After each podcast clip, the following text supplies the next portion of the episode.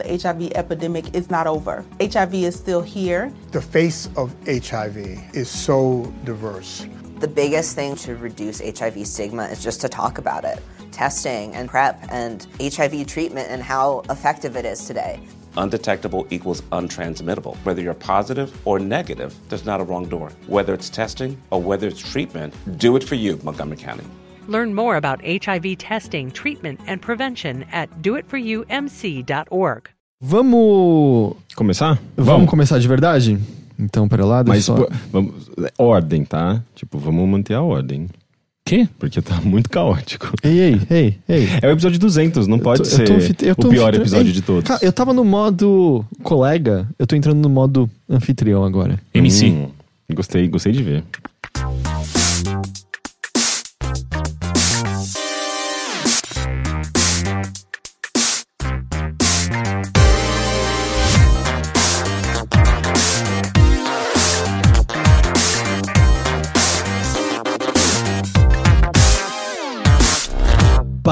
Parabéns pra você! Saudações a todos e bem-vindos a mais uma edição do Mothership, o podcast de videogames e outras formas de entretenimento eletrônico do Overloader. Eu sou seu anfitrião, Heitor De Paula, tô aqui com Henrique Sampaio Olá, parabéns. e Caio Teixeira. Olá, obrigado. E este é o episódio de número 200 do Mothership. 200 episódios de Mothership True, de Mothership Core, porque a gente teve né, os Motherships especiais de fim de ano, a gente teve Motherterias, a gente... Eu nem sei o que mais a gente teve além disso, mas 200 episódios de Mothership. Quem está vendo o vídeo, meu microfone tá broxando constantemente, quem está vendo o vídeo, temos um bolo com o logo do Overloader em cima dele. É verdade. É um lindo bolo. Eu acho que o pessoal já deve ter visto no vídeo em casa, mas fica aqui o registro, o quê? Auricular. Audiofônico. O Audiofônico. registro auricular, eu gostei puxando, passado, Né? porque o que somos nós, se não nossas raízes, Uhum, uhum. não é?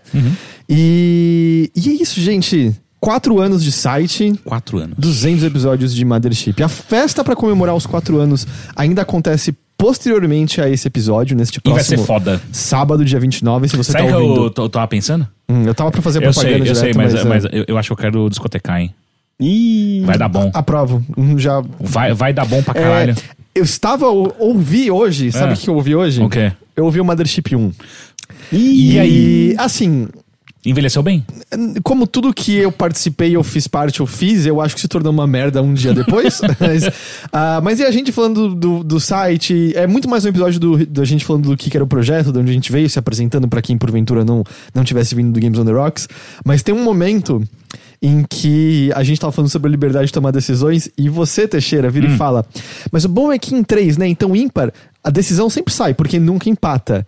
Então, aqui é a votação. Teixeira discoteca, sim ou não? Sim. não. Pronto, olha lá. Provando o que foi dito no primeiro Mothership, a decisão é Sempre tomada imediatamente. Uhum. Não, o Overloader sempre foi isso, né? Em todas O quê? as reuniões que Ah. a gente faz é sempre a mesma coisa. Sempre tem alguém que discorde de alguma coisa e fala, é, essa é a vida. Que e vamos bom, seguir. porque se a gente fosse uma, um- só uma horda... Do que seria o azul? É, no- a gente- que não discutisse, o que a gente ia fazer? O azul? A gente ia fazer É, coisas que incríveis. normalmente assim, tipo, ah, aqui seria do azul se tudo fosse rosa. Ah, tá. É Eu achei que era o azul do, do, do logo. Porque tem o azul, é, o amarelo e a transição entre os dois é verde. Então dá- Opa, são três cores. mais um superchat de Uhum. Dante Aqueronte. Muito obrigado. E ele manda um parabéns pelos 200 episódios. Na verdade, tem outro também. Tem outro? Matheus. eu- Matheus Rafael, vocês são os meus melhores amigos. Amo vocês, sério. Muito Ah, muito obrigado, obrigado. Matheus. É, e, e a outra coisa que a gente tava conversando lá no I do episódio 1 do Mothership, Hum. é, meio que o tom do episódio é. Uf, a gente é independente agora, hein? Uh. A gente não tem mais o nosso emprego no IG. A gente tava comemorando isso. A gente tava comemorando e a gente tava Quer dizer também. que a gente tava comemorando. Era uma comemoração e era também um medo gostoso, sabe? Era meio tipo, agora começou de verdade. Porque naquele ponto a gente tava há meses, já planejando no começo, Uhum. e aquele era o momento que a gente botou os microfones na mesa da antiga sala do Teixeira, ligou lá tudo e. Uhum, Que sala, e- cara? Era naquele quartinho. Não, o primeiro foi na sala. A gente gravou na sala? O primeiro foi na sala. Ó. Porque ainda a gente não tinha colado as espumas no quartinho ainda. Puta, e eu crer. não tinha pego a mesinha da varanda da minha mãe pra botar naquele quartinho. Que tá na minha casa até hoje. É a mesa onde o sexta show acontece sempre. É aquela mesa. Muito Né? útil. É, foi naquela mesa que eu tombei em cima quando a sua escada quebrou. Né? E é verdade, a gente gravou o primeiro episódio, não sei se você lembra, a gente gravou antes de lançar o site, né? A gente gravou o primeiro episódio. Sim. Eu acho que foi tipo uma semana antes de lançar o site de fato, antes da, da festa, né? E naquele final de semana foi quando a gente colocou as espumas. Eu acho que as espumas a gente colocou, o site já tinha ido ao ar. Não, cara, porque eu lembro que a gente foi muito. Cara, a gente já tava. Mesmo porque a gente já começou a gravar coisas na. De vídeo. Não, mas as coisas de vídeo que estavam no lançamento do site a gente gravou no IG tudo. Sim, a gente tem. a gente aproveitou o, o estúdio fudido do IG pra criar. Fudido não, conteúdo. pô, mó da hora aquele estúdio. Não, fudido de, de Ah, de sim, bom. sim, sim. É, pra criar conteúdo pra um, pra um site independente que não tinha nada com, Com a anuência de colegas, veja bem. Mas é. Eu vou. eu já até aproveitando, só porque faltou essa, tem. O Dante Aqueron está falando, falta imitarem o Heitor. Já teve imitação do Teixeira e do Rick. O Rick tem que imitar, porque Quem eu imitei é? o Não, eu, Rick. não- eu não, Quem eu já, eu já fecha esse falei. ciclo? Gente, eu, eu não sou humorista, eu não sou, eu não Eu tenho capacidades é, representativas. Representativas não é essa perder, perder. Você não representa nada, É, Rick. eu não, eu não sou, eu não sou capaz. Ok, essa. Mas, tipo, eu não sou capaz é meio que uma boa imitação minha, né? É, é, Né? é. Se você pensar bem, sou eu desistindo das eu coisas consigo, eu, eu consigo fazer um winner Heitor? O que, que é um winner, Heitor?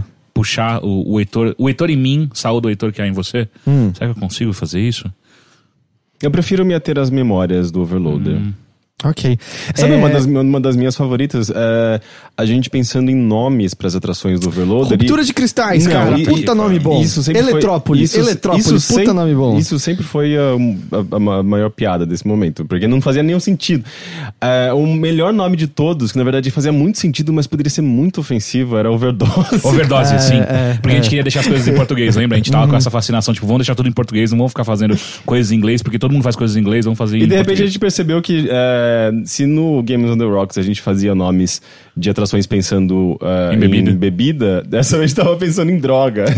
Só que tava ficando muito bizarro. Foi E- bom dar uma desvencilhada É, disso. a gente falou, ok, a gente tá seguindo por um caminho muito estranho. Imagina, a gente ia fazer overdose onde cada semana a gente, a gente sei lá, injeta heroína pra Isso, gravar. é, a gente bebia pro Games on the Rocks, É, aqui a gente injetava e heroína e depois. É. Não, heroína é muito dos anos 90, né? É, é mais Fala é, isso. MDMA. Pode ser também. O, além, além disso, eu fico um ano não lembrando.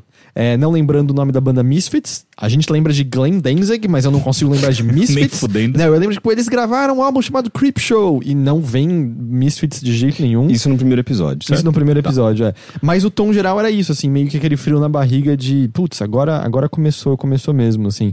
E é engraçado, porque uma das coisas que eu falo logo em seguida foi: é estranho agora, mas daqui a um tempo vai ser normal.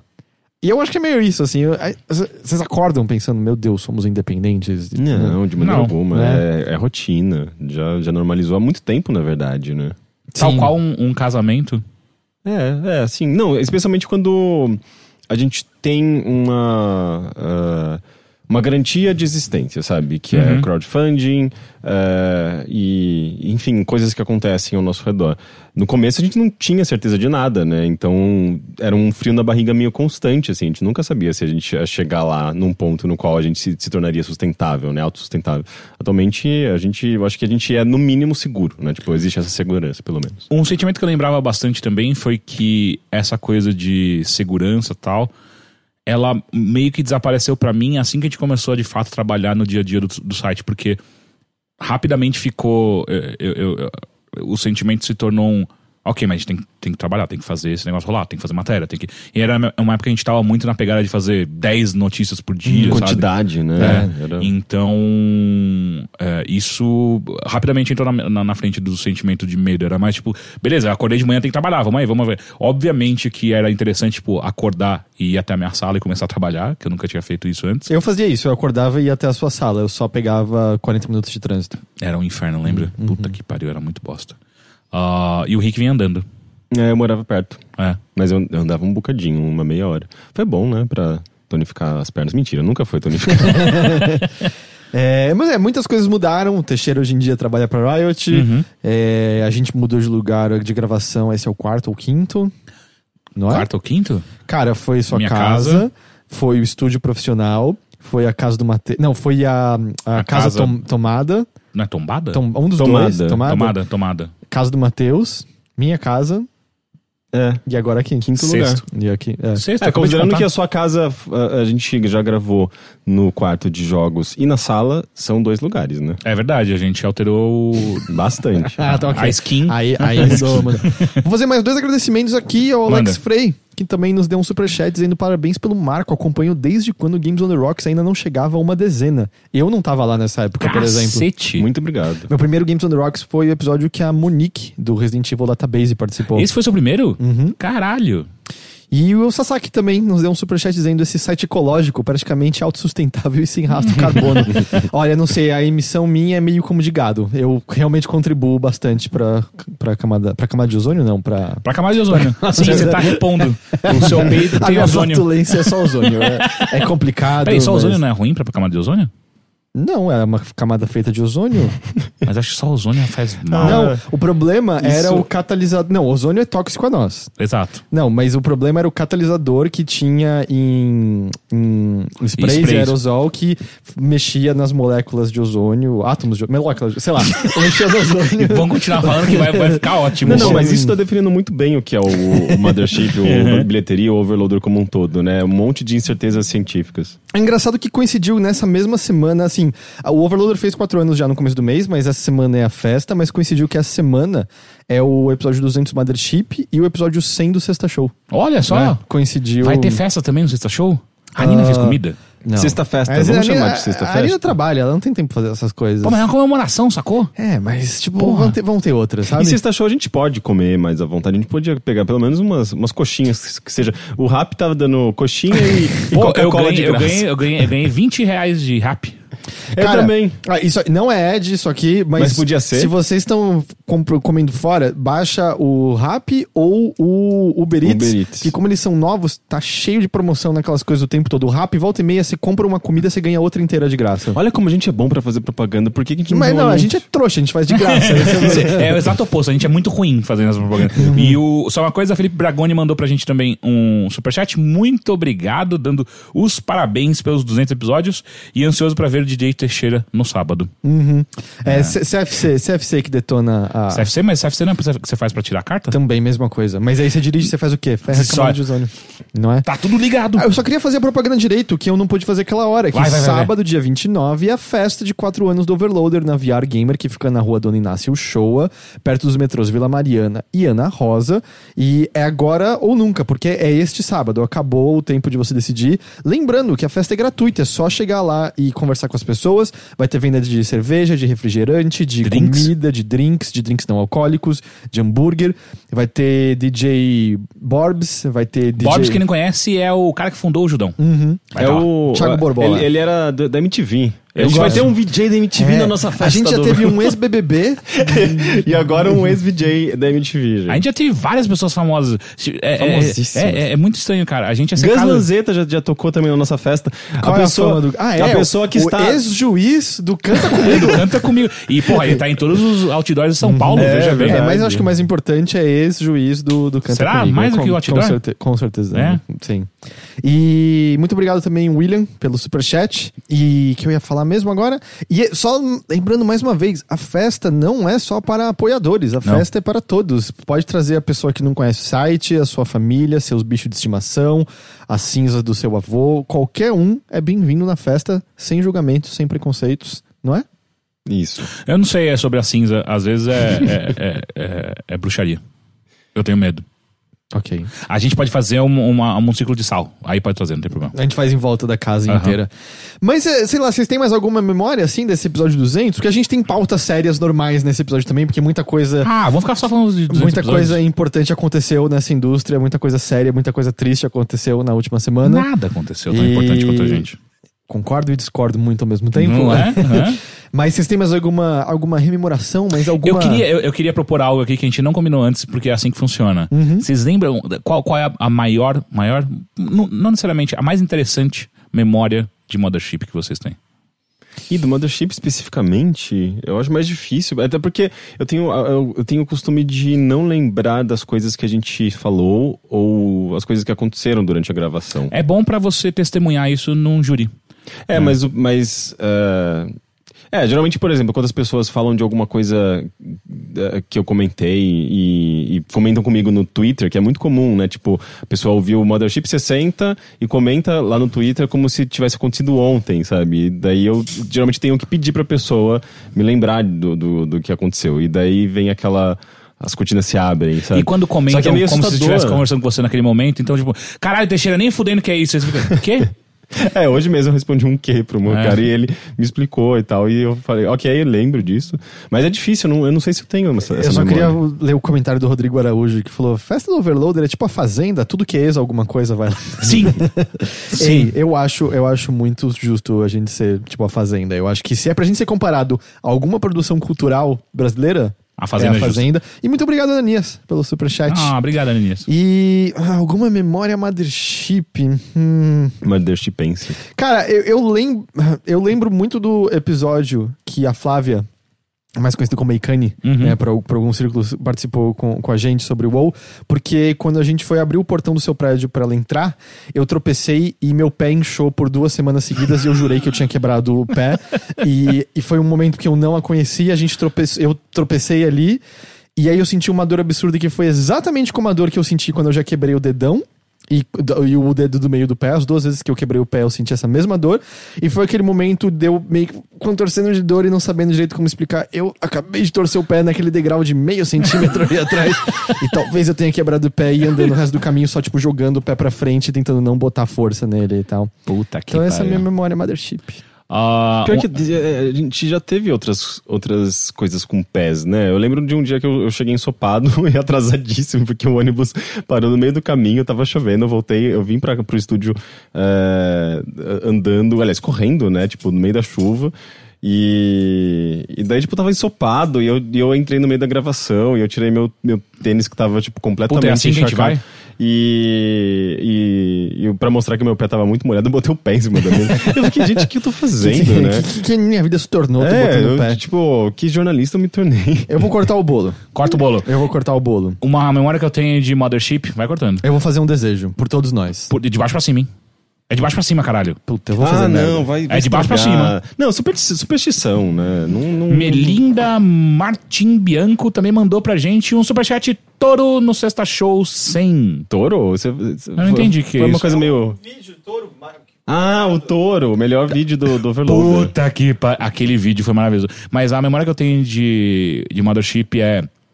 Na verdade, é uma memória mais geral de todos os. Todos não, né? Mais recentemente não, mas geralmente os Motherships especiais de finais de ano eram só infindáveis. Muito Sabe? longos, tipo, né? A gente começava a gravar às seis da tarde e de repente você olhava, eram meia-noite, você ficava tipo, mano, o que a gente tá fazendo, sabe? Ninguém vai escutar. Eu não quero mais falar, sabe, durante isso aqui. Eu acho que, inclusive, a gente precisa é, olhar as. Caralho, e ele é recheado. E olha o tamanho do, O tamanho tamanho do pedaço que você cortou, o- Heitor. No aniversário do Engorda. Ah, e, e- e é bom porque isso explica porque que o Heitor tem problemas com quando ele come muito doce, saca? Olha o tamanho. Nossa, e o Dan ganhou o primeiro pedaço ainda. O Dan, o Dan vai, vai ter caganeira hoje. Ele é imortal. Por enquanto.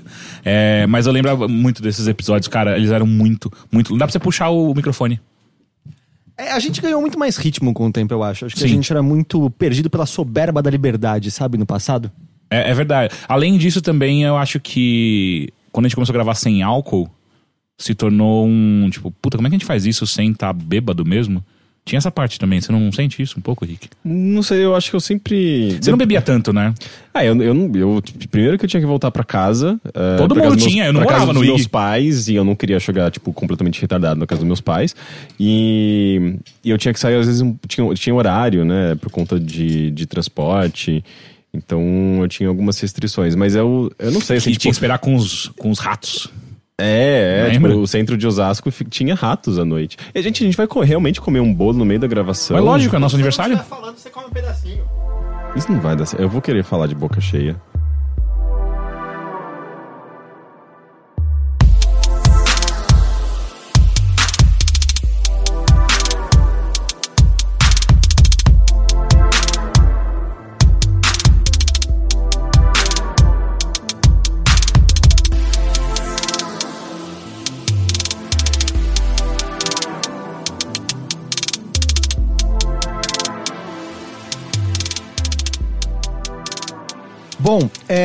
Falar então só um pouco sério aqui agora, que é... Hum, Como é que a gente chegou a 200 episódios do Mothership? perseverança. Perseverança e, mais concretamente, financiamento. Financiamento proporcionado por pessoas como o Henrique Foster de Oliveira e o Murilo Dantas Marigo, que nos apoiaram em nossa campanha de crowdfunding que você encontra no apoia.se barra overloader. É graças à campanha de financiamento coletivo que a gente tem há cerca de dois anos a essa altura, três anos a essa altura, dois anos e meio, Acho que dois anos e meio. dois anos e meio, que a gente pôde manter o site por esses quatro anos e chegar ao duzentésimo episódio do Mothership. E falta pouco pro duzentésimo do Bilheteria também, só dizendo. Então, Outro bolo. se você... Já que eu botando pressão no Dan. então, se você gostaria de mais 200 episódios disso daqui, se você Mais, gostaria... mais que 200. Não, é que a, a gente vai desejando... as- De 200, né? É, Tá bom, exato, tá bom. sabe? Que nem quando, tipo, ah, faz 100 anos e aqui está para 100 mais, entende? Uhum, Se você quer mais 200 episódios de Mothership, se você quer mais bolo, acesse o apoia.se barra overloader e considere se tornar um dos nossos apoiadores. 3 reais por mês, o preço de uma garfada cheia de bolo, já nos ajuda imensa, imensamente. É do caralho. Obrigado, gente. Gente, eu acho que talvez a gente tenha que entrar agora em papo sério, Vamos. certo? Que que é sério? A, a- a coisa séria é que enquanto a gente tá aqui comemorando e a gente tá feliz, a gente tem motivo, motivos pra pra comemorar. Na sexta-feira passada, eh, exatamente no dia que saiu o último Mothership, mas aconteceu eh, depois da gente ter gravado, a Telltale fechou. Aham, sim. É, foi uma notícia meio súbita, eu senti, pra todo mundo e, curiosamente, súbita também pra quem trabalhava pra Telltale. Aparentemente, mesmo a gerência lá, parte dela não estava muito ciente, foi um fato meio escondido por, por investidores e por quem realmente mexia na grana em si. Ah, porque havia pessoas da empresa que tinham ido pra lá há cerca de uma semana, tendo se mudado da outra costa dos Estados Unidos. A, a Telltale era localizada em São Francisco. Junto disso, São Francisco é uma das cidades mais, Mais caras, caras. do mundo pra se morar. É e terrível muitas morar lá. pessoas viviam de salário em salário, então elas estavam muito ferradas.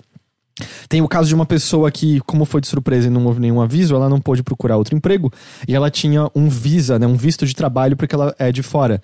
Então ela tem, teve questões, eu acho que teve questão, nem sei se ainda já acabou esse prazo de dias para achar um novo emprego, senão ela teve que sair dos. Estados Unidos. Tem um bolo na sua barba, Teixeira. Ah, mas vai ter o tempo inteiro. E é na parte, na, na parte embaixo do seu lábio só. Isso. E, junto disso, não houve nenhuma forma de rescisão. Ninguém ganhou benefício, ninguém ganhou hora extra trabalhada, ninguém ganhou nenhuma forma de dinheiro por ter perdido esse emprego. Ah, e quem era só terceirizado, só com trabalho contratado, Só acabou. não tem direito nem sequer a pedir o seguro-desemprego e o seguro de saúde é válido só até o fim do mês. Então, quando isso rolou, era por mais nove dias. Quando a gente tá gravando isso aqui, basicamente já acabou o seguro-saúde é, da- dessas, dessas pessoas. Então, uma situação, assim, temerosa, uma situação terrível e foi uma demissão de cerca de 250 pessoas. No total, 275 serão demitidas, mas é porque um, um, um grupo minúsculo de 25 pessoas permaneceram ali para terminar o trabalho de Minecraft, ah, um jogo de Minecraft Modo que, história, não é? que é o modo história, que é um lance feito com Netflix, que tinha que terminar esse contrato para fazer isso, e aí acabou. Eu acho que é uma, é uma coisa horrível. Era um estúdio que já existia, era desde 2005, Sete? eu acho, ou 2005. 6. É, por aí, verdade. Eles fizeram aquele jogo Do Bone. bom. É, É, não é? Foi sim, o primeiro jogo primeiro. deles de ex-empregados da LucasArts que queriam manter o sonho do point and click vivo, né? Que foi uma coisa. Foi muito pouco depois da LucasArts ter cancelado a continuação do Full Throttle, que nunca saiu, e a continuação do Sonho Max, uh, que dentro da LucasArts nu- nunca saiu. Foi uma empresa. Eu, eu queria voltar depois pra gente falar mais da empresa em si, acho que eu queria falar mais da, da demissão aqui em si antes. Mas foi uma empresa que perseverou por esses anos todos, encontrando né, um sucesso estrondoso em 2011, 2012, com a primeira temporada de The Walking Dead. Incrível. Que, curiosamente, há cerca de duas semanas a gente estava mencionando as nossas listas de melhores jogos do ano. E quando a gente estava no IG, foi o nosso segundo melhor jogo daquele ano, a, a temporada de The Walking Dead. Eu lembro de ficar bem bravo quando ele não ganhou o primeiro. Era Journey, né? Eu acho que você ficou tranquilo com isso. É? É.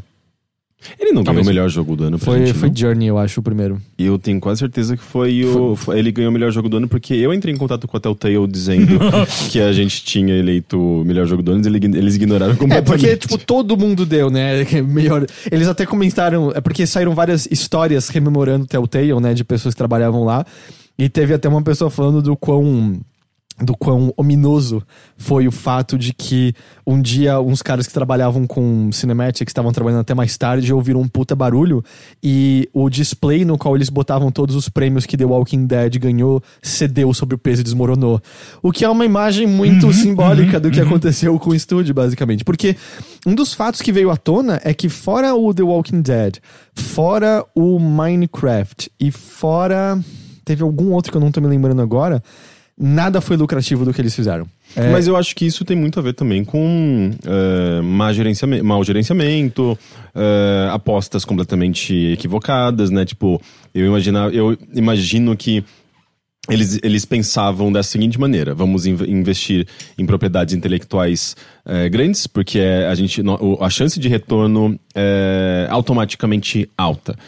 Eh, mas ao mesmo tempo, a expectativa dos investidores também é automaticamente alta. Nem, é E- caro, né? Você manter uma. Exato, uma, tudo- uma- todas as propriedades intelectuais deles eram propriedades intelectuais gigantescas. Então, o que. É, o lance de mau, mau gerenciamento estava vindo à tona fazia um certo tempo, porque já tinham tido algumas demissões severas na Telltale no ano passado, e pessoas que saíram de lá começaram a falar sobre como, na verdade, era um inferno trabalhar no estúdio. Porque justamente, quando eles tiveram esse crescimento, pós The Walking Dead, e chamaram atenção, eles cresceram muito rápido. Eles não eram um estúdio de 250 pessoas naquele momento. E eles ganharam uma estrutura em que eles podiam fazer quatro jogos simultaneamente, cada um é tipo episódios diferentes de coisa. Porque lembra que foi a época que tinha Game of Thrones, tinha o Tales from the Borderlands, The tinha Wolf Among Us. The Wolf Among Us, que O Batman. foi o Batman veio, veio mais depois. The Wolf Among Us foi um dos primeiros casos de. Teve um, um tempo muito grande entre os episódios que você esquecia. Tipo, cara, eles tão- vão lançar isso aqui ainda? E. E o que o pessoal começou a comentar é que quem tava ali nas trincheiras, fazendo os jogos, escrevendo, programando e tal, o gerenciamento, a gerência como um todo tava sendo muito ruim porque eles combinavam as coisas, eles faziam as coisas, e quando passavam para pro estúdio como um todo, né, fazer o, o review de, tipo, isso tá aprovado para ser lançado, mudanças de última hora eram pedidas. O que botava todo mundo em crunch, né, eles trabalhando horas extras e coisas do tipo. E meio que abalava a moral da equipe como um todo. E foi essa época que a gente começou a ver a qualidade de muitos dos trabalhos deles cair. O do Game of Thrones é, é muito mal lembrado. A primeira temporada do Batman inicialmente não chamou muita atenção. Eu sinto que nesse miolo, o que as pessoas lembram pós The Walking Dead e pós The Wolf Among Us, o que as pessoas lembram com muito, muito carinho, que gostaram muito, foi o Tales from the Borderlands. Que eu joguei o primeiro episódio e achei incrível. Porque mesmo as outras temporadas de The Walking Dead, as pessoas estavam meio. "Hum, não sei, não tô sentindo como, como, senti, como senti a primeira. E recentemente, no ano passado, houve uma troca da gerência, que, por relatos de pessoas que tra- trabalhavam lá, deu uma melhorada no ânimo como um todo. Moral, moral melhorou. Mas ao que tudo indica, era meio que tarde demais, porque eles estavam vivendo. Assim, de, de investimento estava chegando. A Var- Variety disse que, aparentemente, o que causou esse fechamento súbito é que eles estavam em negociação com a Lionsgate pra fazer. Deixa eu ver se eu anotei aqui qual era a propriedade que eles estavam tentando pegar com a Lionsgate. Mas também não tinha treta com Netflix? A do Netflix eles só tem que terminar o lance do, do Minecraft mesmo. Mas eles tinham licenciado também um jogo do Stranger Ah. Things, né? Sim, que foi cancelado já esse daí, porque nunca chegou, não chegou nem sequer a começar. A- a- Aliás, aquele vídeo de um suposto, su- suposto protótipo, você sabe se foi confirmado isso? Eu não cheguei a ver isso, o protótipo do quê? Do Stranger Things, é, é. ah, não vazou nada, pelo menos até o momento, pela pesquisa que eu tava fazendo hoje como um todo. Porque Mas- eu, eu, vi, eu cheguei a ver, eh, caiu no Resetera e tal, parecia bem feito, assim, mas não, não, não- acho que em nenhum momento eu vi uma confirmação de que era real. Entendi. Mas é, não, é, não, não, não sei exatamente quais eram as coisas da Lionsgate, mas era um acordo que eles iam fechar, a Lionsgate deu pra trás, e aí acabou, não tinha dinheiro mais pra pagar ninguém, e fechou, como eu falei, sem rescisão nenhuma, todo mundo indo embora. 30 minutos pra ir embora do prédio e acabou. Porque assim. eles Não, e- abriram o, é, bankruptcy, né? O, É, o- falência. falência. Quando você abre falência, Mas eles dependiam desse acordo pra existir. Isso é, isso é, é, um, é um erro Não, é, completamente é, absurdo. Tudo. É um sinal de um gerenciamento terrível e que nunca pensou na segurança dos seus empregados em nenhum momento. Porque tem, a cadê a lead designer? Uma das lead designers é a Emily Grace Buck. Era lead designer de vários jogos da, da Telltale. Ela tweetou no- no- nessa tempestade pós tudo que aconteceu que eles trabalhavam normalmente 50 horas por semana lá. Nossa. E não era incomum 70 a 80 horas por semana e fins de semana eram esperados. Todo mundo tava num modo de crunch meio constante por conta dessas revisões e aí tem as deadlines dos episódios, não causar mais atrasos. Tanto que foi, foi na Gamescom, eu acho, que eles estavam falando sobre, não, agora a gente vai lançar os episódios com, com uma frequência melhor, a gente não vai ter mais atrasos. Eu acho que isso mostra o quão de sincro- tava, né, a parte de financiamento da equipe, porque a equipe tava trabalhando normal, como eu falei. Tinha uma pessoa que há uma semana tinha se mudado do outro lado do país pra trabalhar pra eles. Cara, pro RH ter contratado uma pessoa do outro lado do país e uma semana depois isso ter acontecido, é porque nem o RH tava sabendo o, o que tava acontecendo, sabe? E normalmente essas empresas não é um anúncio geral, mas elas tentam meio que falar assim, ô, talvez comece a procurar alguma coisa, né? Eu sinto que essa não, eu não acho que. eu, eu sinto que esse fazem tipo de conversa começa a rolar, não talvez pela gerência, mas pessoas que começam a ouvir e vão passando Eu baixo de um não. pro outro. Eu acho que não, porque. Primeiro, é, eu acho que um tá, tá muito longe da, da- de qualquer chão de fábrica possível esse tipo de decisão. E mesmo quando tá mais próximo, geralmente é o RH que sabe. O RH. As pessoas precisam saber que no final das contas o RH tá pela empresa. Não, é, o RH empregado. nunca tá do lado do empregado. Uh, ah, lembra, tem outro. Tem uma pessoa que no dia antes da, da demissão ser anunciada tava trabalhando até três da manhã pra terminar um dos projetos. Mas ao mesmo tempo, isso não é algo exclusivo até o Tale. É, a, a questão do crunch é presente na maior parte das grandes empresas de games, o que é um problema muito sério e, e que tem sido tratado por conta de daquela organização recente, A né? Game aquele- Workers Unite. é, que, é, que é basicamente sindicato, né? Um sindicato. Uhum. É, não, eles estão de tentando sindicalizar a indústria de Ah, games. entendi, eles sim. não são um sindicato em si, porque existe uma resistência grande. Normalmente existe uma resistência grande pelas grandes, pelos grandes estúdios, pelos, ah, pelos patrões, em grande medida, porque é. Vamos dizer, eles que têm que arcar com certos custos adicionais, mas é parte do lance desses empregados terem alguma segurança adicional, porque essa é a coisa louca, assim. É, es- esses empregados foram tratados como descartáveis, sendo que eles eram a, a alma desses jogos pe- pelos quais pessoas eram apaixonadas, assim, eles eram a alma por trás, tudo bem, algumas pessoas saíram de lá desde então, mas a alma por trás de criação de figuras como Lee, como Clementine, sabe, que, que todo mundo gostou, graças a eles, que quantas pessoas não foram apresentadas aos quadrinhos Fables, sabe, tipo, por conta do The Wolf Among Us, e foram tratados, tipo, não, acabou, você vai embora, você não tem um centavo mais além disso. É, mas como sempre, é, o criador é o que menos ganha e é o que, quando a, a merda acontece, é o que mais se dá mal, né? De- é- é- é- isso chama capitalismo.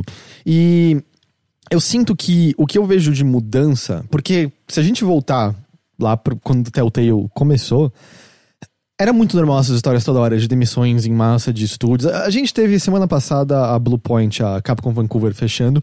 Apesar que lá você entende mais por quê, porque os últimos jogos que eles fizeram não eram legais, não tiveram retorno financeiro e coisa do tipo, mas a instabilidade na indústria de games é- é uma constante de longa data. A gente já falou várias vezes até daquele texto do Simon Parkin, The Great Video Game Exodus, sobre como as pessoas cansam dessa indústria e vão pra outras justamente por conta da, da insegurança Seis dela. anos é meio que o, a média, né, de, de duração de uma pessoa nessa indústria, porque elas percebem que elas são mal remuneradas, elas são. a indústria é abusiva e elas preferem levar o conhecimento delas e o talento dela pra outra, outra área.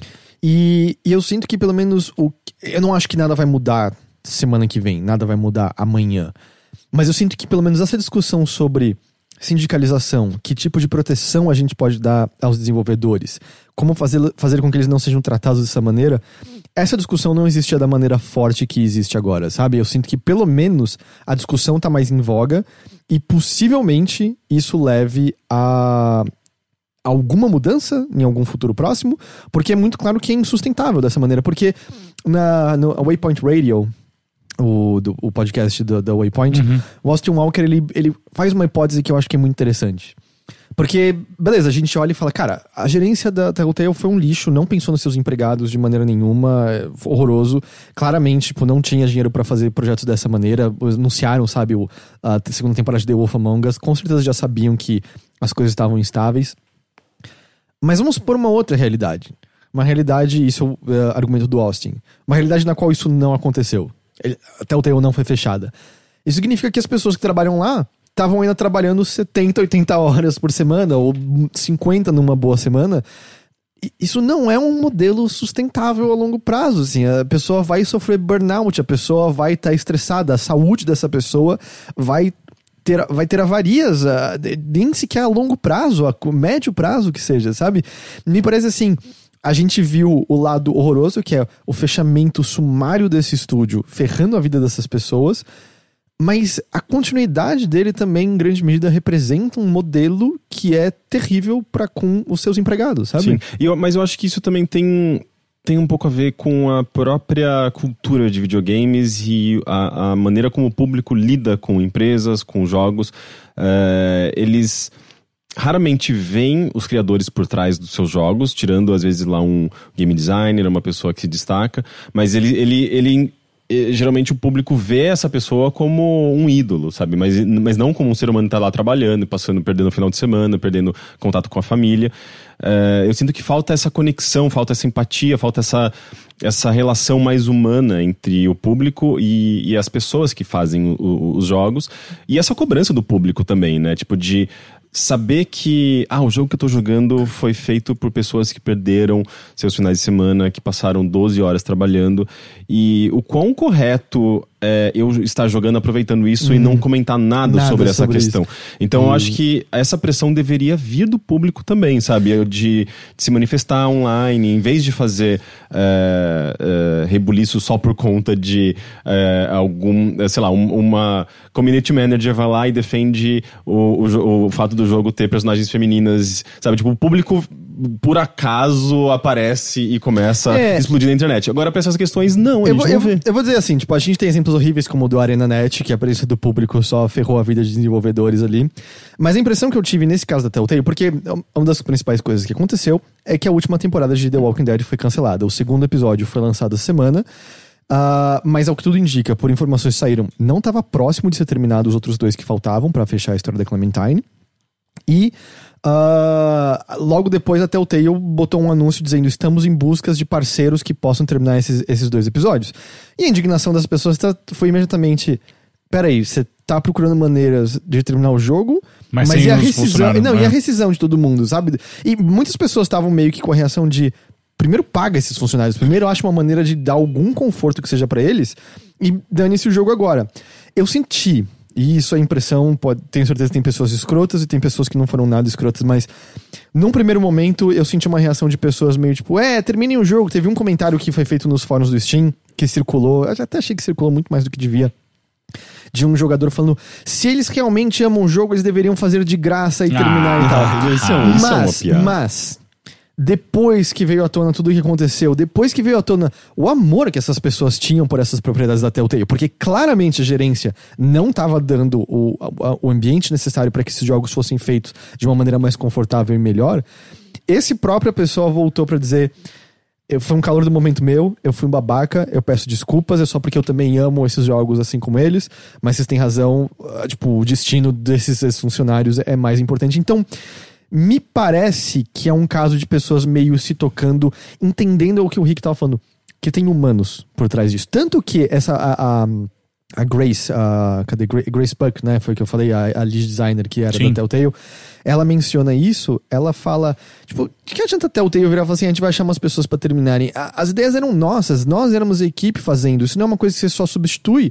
Esse trabalho, tudo que vocês jogavam na Telltale, era um pouquinho de todos nós, sabe? Cer- Certo? É um trabalho artístico, criativo, não é um trabalho mecânico que é só tipo tac, tac, tac, tac e acabou, você terminou ali, sabe? E é exatamente esse tipo de visão que você é, entende por que, que, um, faliu e dois, por que, que ah, empresas e, e o capitalismo de maneira geral é essa coisa horrorosa, sabe? Do tipo, a empresa que acabou de, de, de abrir ah, ah, falência vira assim, oh, mas na verdade a gente quer terminar esse jogo aqui com outras, outras empresas que é basicamente a gente quer gente mais barata, rapidinho pra gente fechar isso aqui pra vocês, porque a gente sabe que se a gente colocar na, na, na prateleira, vocês, otários, vão comprar. Então a gente vai fazer rapidinho, calma lá.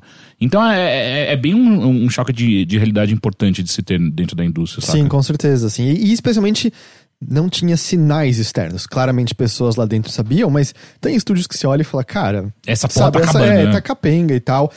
De novo, Capcom Vancouver da semana passada. Eu não acho que é um tremendo espanto que ele tenha sido fechado. Telltale, eles claramente estavam, tipo, a todo vapor, sabe? Fazendo novas coisas. Foi uma, uma surpresa muito grande. E desde então, um ex-empregado abriu um processo contra a Tell- Telltale, o que eles chamam de class action. Ah, sim. Que é meio que, tipo, a representar a galera, é meio isso, né? Sim. Qual é a treta? Eu dei uma lida pra entender o negócio. É, existe uma lei federal chamada WARN Act, que as letras são tipo Worker Notification Act. Eu vou ler aqui porque é super específico, mas essa lei estipula que negócios com mais de 100 empregados, que é o caso da, Telltale, devem avisar com 60 dias de antecedência caso haja planos de demissões em massa ou de fechamento. Demissão em massa é definido como 50 empregados ou mais em um período de 30 dias, ou uma demissão de 500, de 500 ou mais empregados.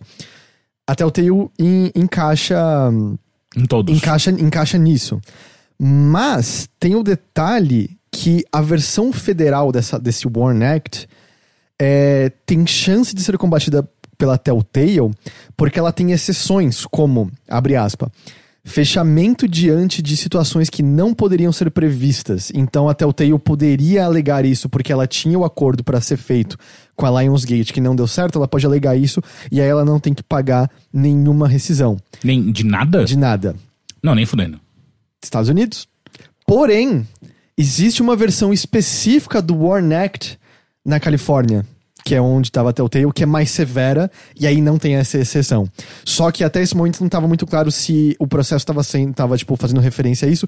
Então pode ser que por conta da lei californiana específica, eles consigam ter, eh, receber rescisão, que aí eles recebem ah, benefícios e salário de 60 dias, eh, de 60 dias todo mundo, aí eles recebem, se não, nada, nada, nada, nada. Só quem era empregado mesmo tem seguro-desemprego, quem era eh, contract worker não recebe Da hora, absolutamente né? nada. Vamos acabar com a CLT. Essa é uma boa ideia.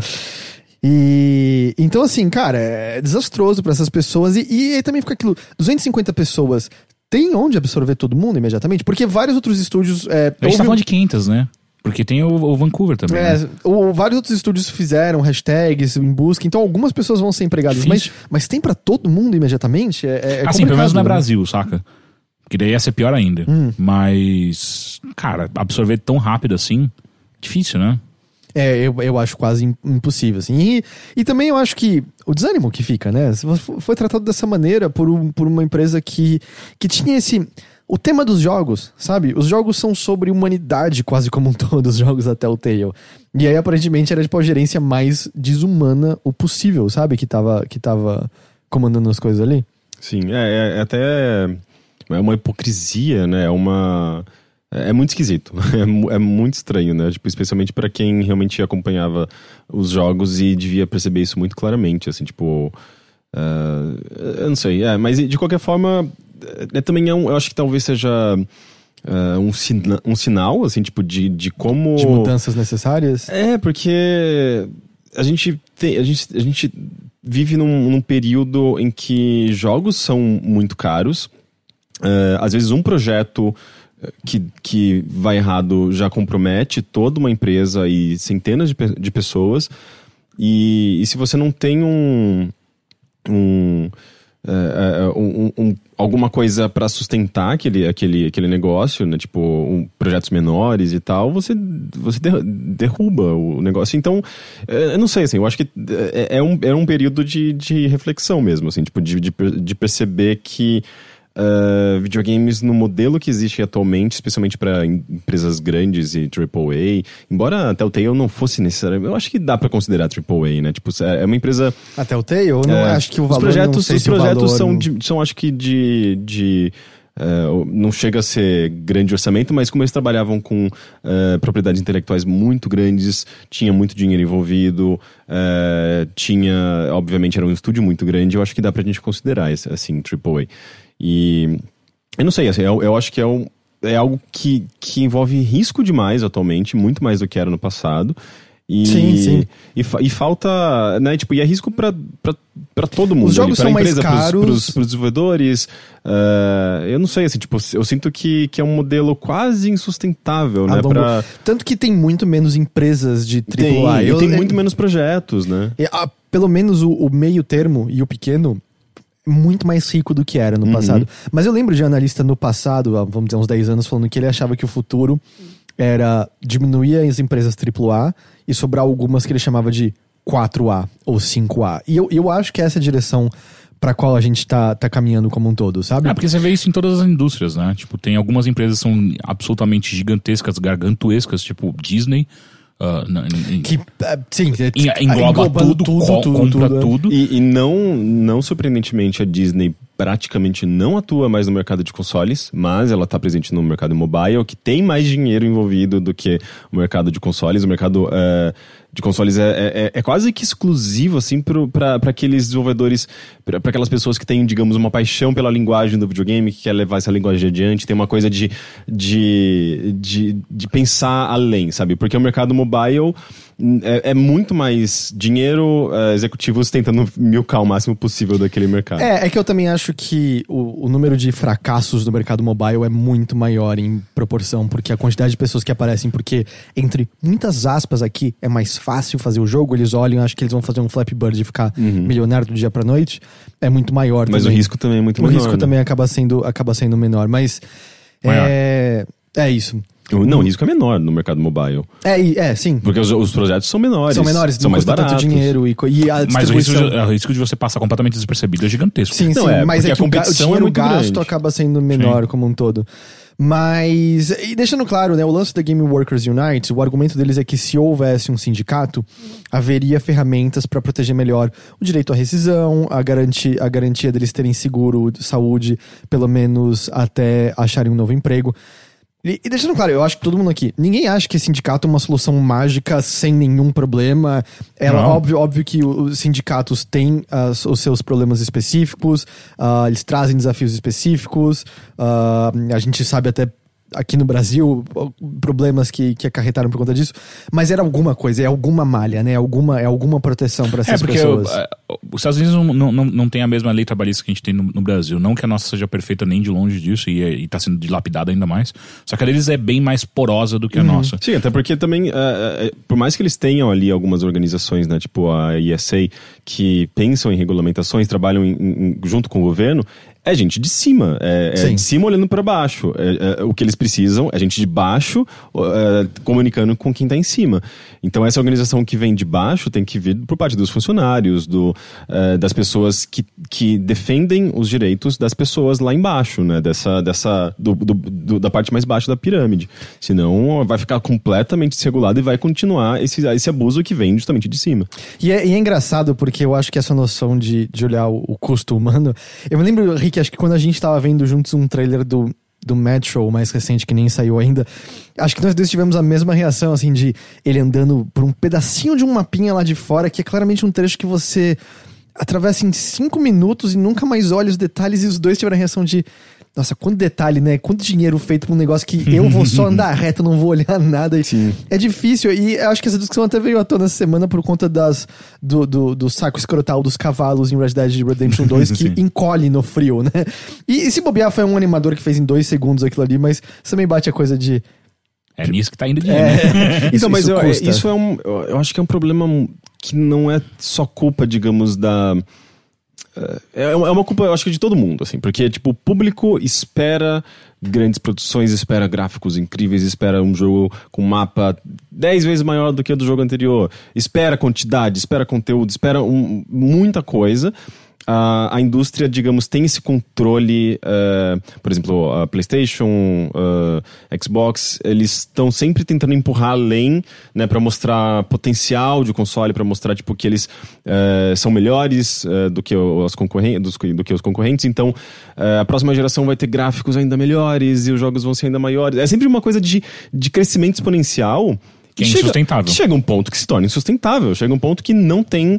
eh, Você pode ter 300 pessoas trabalhando num, num projeto que aquele negócio não vai, não vai, tipo, não vai, não, às vezes não tem a qualidade de um projeto pequenininho que, que as coisas estão muito mais controladas e, e que ex- e existe muito menos eh, abuso de poder, enfim, tipo, quanto maior o negócio, mais caro, mais arriscado, eh, mais eh, danos você vai causar às pessoas. E eu sinto que, tipo, isso precisa ser questionado. Será que na próxima geração a gente vai querer só seguir essa tendência e duplicar as coisas? Eu e- acho que a gente já tá vendo isso não acontecer necessariamente com empresas que estão indo pro médio porte novamente, sabe? É, então, eu, eu argumentaria que alguns jogos da Nintendo, obviamente não Zelda Breath of the Wild, mas alguns jogos da Nintendo de muito sucesso, como um Splatoon 2 da vida, que é um jogo excelente, não tem necessariamente esse porte Sim. de quando a gente tá pensando num Assassin's Creed, num negócio. Parece muitas vezes pensar num lance mais localizado, num, num tiro mais certeiro.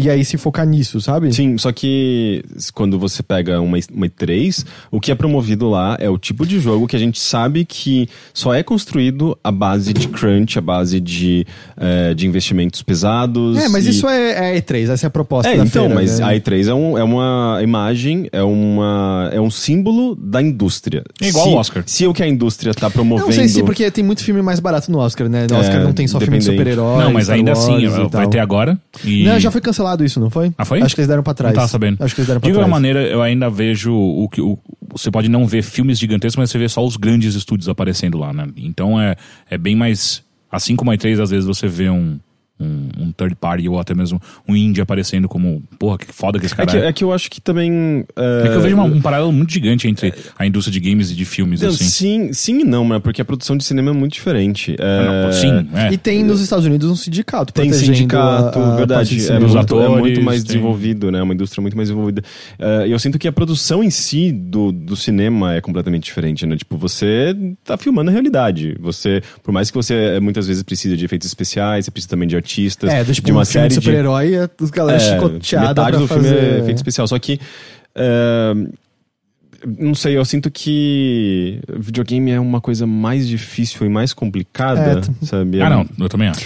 Mas é só um último detalhe é que a temporada final, que tem dois episódios disponíveis, no momento, e a Telltale falou que é temporário, não tá mais à venda em lojas, até porque eles estão vendo o que tá acontecendo, porque deve ter pessoas, por exemplo, pedindo reembolso, porque afinal elas pagaram a temporada completa e não receberam os outros dois episódios. Então acho que ela tá meio tentando ver a situação como um todo. E eu acho que uma das coisas divertidas é que agora ex-empregados que não tem mais nada a temer começaram a liberar histórias e vídeos engraçados. Vocês chegaram a acompanhar algumas dessas coisas? Não. Tem, por exemplo, um cara que comenta, eu esqueci agora o nome do desenvolvedor especificamente, mas ele comenta que no final do- da, da primeira temporada de The Walking Dead, quando tava uma galera terminando coisas e a área dele, que eu acho que era Cinematic, se eu não tô enganado, não tinha mais muito pra fazer. Ele tava livre brincando e ele fez toda uma cena diferente final na parte do Lee contra vários zumbis. Vocês lembram disso? Que é o Lee larga o cutelo e larga o vidro e começa, tipo, correr e dar voadora, voa- voadoras nas cara, na cara de zumbis. Tem uma hora que ele dá um uppercut e arranca a cabeça de um zumbi, sai só o topo de cima e ele veste o topo de cima da cabeça do zumbi e coisas assim. Nossa, ele podia fazer tanta coisa, ele fez isso? É, Ele fez brincando. é, tem um outro também Podia- que... Ele podia se fazer coisas muito mais legais. É, cara, que chato. Sei lá, ele sei lá, deixa- tipo, deixa ele fazer dançar. o bagulho Ah, dele. ele, ele dança, ele dança no meio. Ah, não, ok. tirar a roupa não, porque não tem Tirar, um modelo é. sem, sem- Não é assim que modelos funcionam. É sim, você sabia que eles fazem tudo por. por pra E- mas tem uma hora ele dançando no meio dos zumbis. Tem um outro também que ele. Na, primeira casa, onde o Lee encontra a Clementine, é tipo. É a coisa mais nonsense possível. Assim, ele abre um armário ele, tipo, nada de comida aqui. Aí ele abre de novo, ainda sem nada de comida. Aí ele abre de novo, ele faz uma cara triste. Aí o Lee sai da casa e aí faz um barulho tipo. E o Lee fica gigante e solta laser pelos olhos e acaba o negócio. Mas acho que a minha coisa favorita da história que surgiu é que no final do Tales from the Borderlands, um dos personagens faz, ah, sei lá, faz alguma coisa relacionada à história, e aí ele sai, tem umas câmeras num corredor, e esse personagem sai correndo por esse corredor, mostrando o dedo do meio para todas as câmeras. E aí eles compartilharam, compartilharam que quando eles escreveram o roteiro, tava escrito que o personagem flips off the monitor. No Aí sentido de desliga. o Aham. botão, flips off, mas em inglês, to flip the bird, no, flip off, é mostrar o dedo do meio. Aí o animador entendeu que era mostrar o dedo do meio e botou, todo mundo achou ótimo e deixou no jogo, deixou no jogo dessa maneira mesmo e tal. Eu achei isso, essas histórias que surgiram muito, muito legais, muito, muito divertidas. Eu só quero dizer que no, no Outcast, aquele jogo que eu sempre menciono de 99, é, quando o jogo, quando eles terminaram o desenvolvimento, eu acho que sobrou algum tempinho também que eles acabaram é, utilizando pra brincadeirinhas, eles fizeram uma série chamada, chamada Outtakes. É, que é justamente, tipo, erros de filmagem, sabe? É, e é muito engraçado, é muito besta. E é uma coisa que eu sinto falta em videogame, justamente porque Bloopers, né? é, bloopers. Só que é, é que não é uma coisa da natureza do videogame, só que isso pode ser criada e só que eu, eu sinto que, não sei, tipo, as pessoas estão mais preocupadas em fazer o negócio funcionar, o que já é muito difícil. E, e aí também uma última coisa é porque, como eu falei, eu acho que os jogadores como um todo estão sentindo, entendendo que é um drama humano, na verdade, isso. E um deles falou, cara, eu tô muito dividido porque eu entendo que eu, por um lado, eu vou estar só financiando uma empresa que ferrou todos vocês, mas eu queria muito jogar esse segundo episódio, pelo menos, pra ver o que acontece, porque eu tinha gostado bastante, e eu tô dividido entre isso. E aí eu acho que foi justamente a Lid que respondeu, mas foi um dev da Telltale dizendo, falando, escolhas difíceis era o que a gente fazia melhor. e eu acho que representa muito bem, assim. E a gente comentou um pouquinho, né? A Telltale foi um estúdio formado por ex-desenvolvedores da LucasArts, que quiseram manter o point and click vivo. E é muito louco lembrar que quando eles surgiram, existia a distribuição digital, mas era uma coisa muito menor, assim. Eu acho que o, é, o Bone o- e o... Foi logo depois do Bone, foi o... Sem Max. Foi Sem Max logo em seguida, a primeira temporada, porque o, foi quando acabou, o Steve Purcell acabou o direito da LucasArts e o Steve Purcell foi e f- deixou até o Telltale fazer. Eles vendiam através do site deles. Eu acho que era Eles vendido fizeram- até no Steam. Eles fizeram também um CSI. Então, é, começaram a fazer pra Yubi o CSI, É. que eu acho que era basicamente o que pagava as contas, que, que eram jogos bem ok. É, ok. Oh, mas o Sam Max era demais. O Sam Max Era já era bem bom. legal. Eles fizeram Wallace and Gromit, fizeram um Sim. Strong Bad Cool Game for Awesome People, era isso? Que É. era, era uma animação do Webtoon, assim, era uma coisa bem louca. Dos primeiros jogos lançados no WiiWare, Uhum. quando o WiiWare foi ao ar. Mas era muito engraçado, porque não, não tinha... Até tinha uma live arcade, essas coisas, mas não, não tinha a abertura para todos os estúdios como um todo. Não sei se você lembra que nessa época os estúdios grandes, ah, Capcom, Konami, Yubi, etc., eles meio que compravam os slots de lançamento nessas, nessas distribuições da Sony, Microsoft, e aí eles escolhiam os jogos, e aí, por exemplo, eles resolviam distribuir um jogo menor, e aí eles tinham direito àquele slot, não era aberto para todo mundo. Então a Telltale vendia através do site dela os episódios, e aí vendia até edições especiais que vinha fisicamente depois. Eu tenho em casa fisicamente uma temporada de Sam Max, a Tales from the Monkey Island É, e eu tal. acho que eu tenho ah, todas as temporadas. Tem, eu comprei um pacotão assim da Telltale Hum. nessa época do, do CMX que eu gostava muito. O quadrinho, vem o, o DVD com as animações. Era, era, ele, era, É. era- tinha, tinha, nesse começo especialmente, eu acho que eu tinha um carinho muito grande assim, pela E, e parecia um trabalho, eh, não que tenha deixado de ser, mas você sentia mais, é um trabalho de amor. A gente é pequeno, a gente tá ralando É. e a gente tá mexendo com essas propriedades mó legais. A gente conseguiu fazer Ilha dos Macacos, conseguiu fazer Sam Max, conseguiu. Sabe, isso é, você sentia ali, eles tentando entender o que era especial de cada propriedade. O engraçado é que o primeiro projeto deles, o Bone, era pra ter acho que quatro ou cinco episódios, só dois foram lançados. Não, nunca foi um terminado. Foi- não, teve um segundo. Ah, é? Teve um Hum, segundo. Caralho, eu não sabia. É, alguma coisa de uma corrida, alguma coisa assim. Sim, The Great Race, alguma coisa. É, alguma coisa assim. Eu acho que ele- o segundo chegou a ser lançado, mas nunca nem cancelaram oficialmente. E. e eu não tava lá, porque não foi um evento que rolou aqui no Brasil, mas lembro de acompanhar a imprensa internacional de um evento que eles tiveram lá por 2007, 2008, quem sabe 2009, que eles fizeram uma projeção em que lá por 2016, 2017, as pessoas não usariam mais mídia física, porque era meio que eles defendendo a própria ideia, tipo, a gente só distribui digitalmente, a gente tá nesse formato episódico.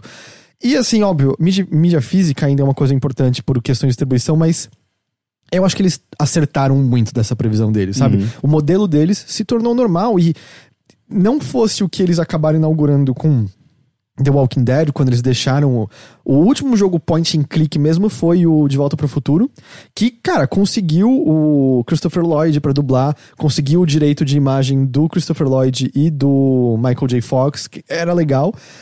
É, eles foram pro Jurassic Park.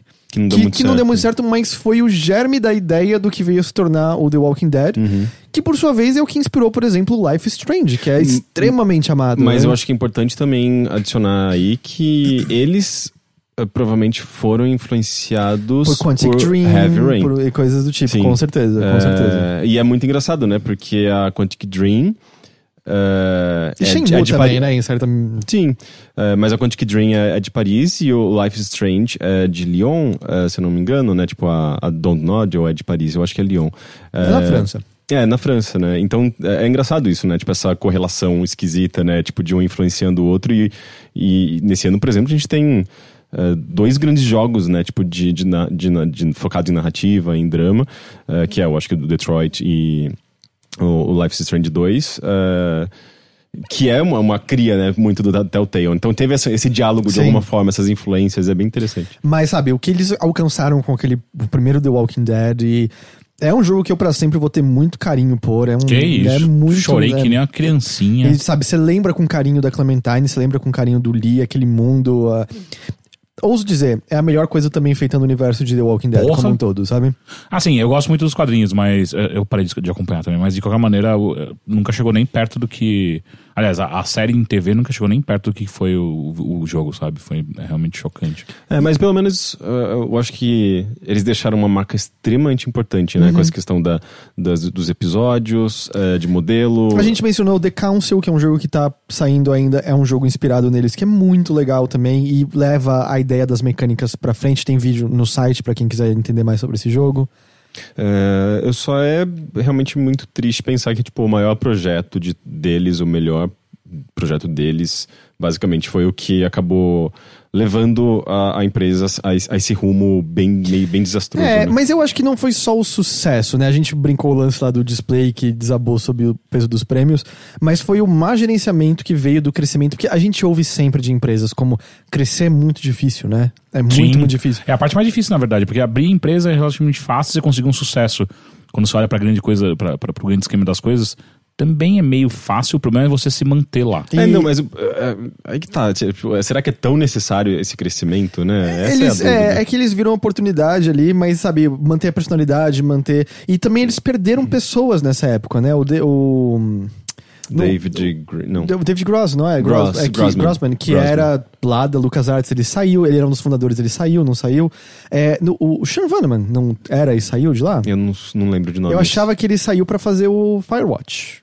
Pra formar Campo Santo. ah, pra sim, fundar sim, Campo exato, Santo. exato. Aliás, É, ele outro era- jogo inspirado do- pra caralho em Telltale. Que Então, é ele era, ele É, era ali da, ele, da era do- Telltale. ele escreveu o Walking Dead. Então, ou seja, são pessoas que eram super importantes que em certo momento parece que viram e, hum, por algum motivo não tava mais parecendo a Telltale Sim. que eles é porque conheciam é, e gostavam. é, é né? curioso, né? Tipo, o Sean Vanneman, ele saiu exatamente no momento que acabou a primeira temporada, né? Porra, tipo, ele, ele, ele ajudou a, a escrever um dos melhores jogos dos últimos anos e, e saiu. Provavelmente era um ambiente de trabalho difícil, né? Uhum, Não é, sei. Ao que Não- tudo indica, ao que tudo indica era.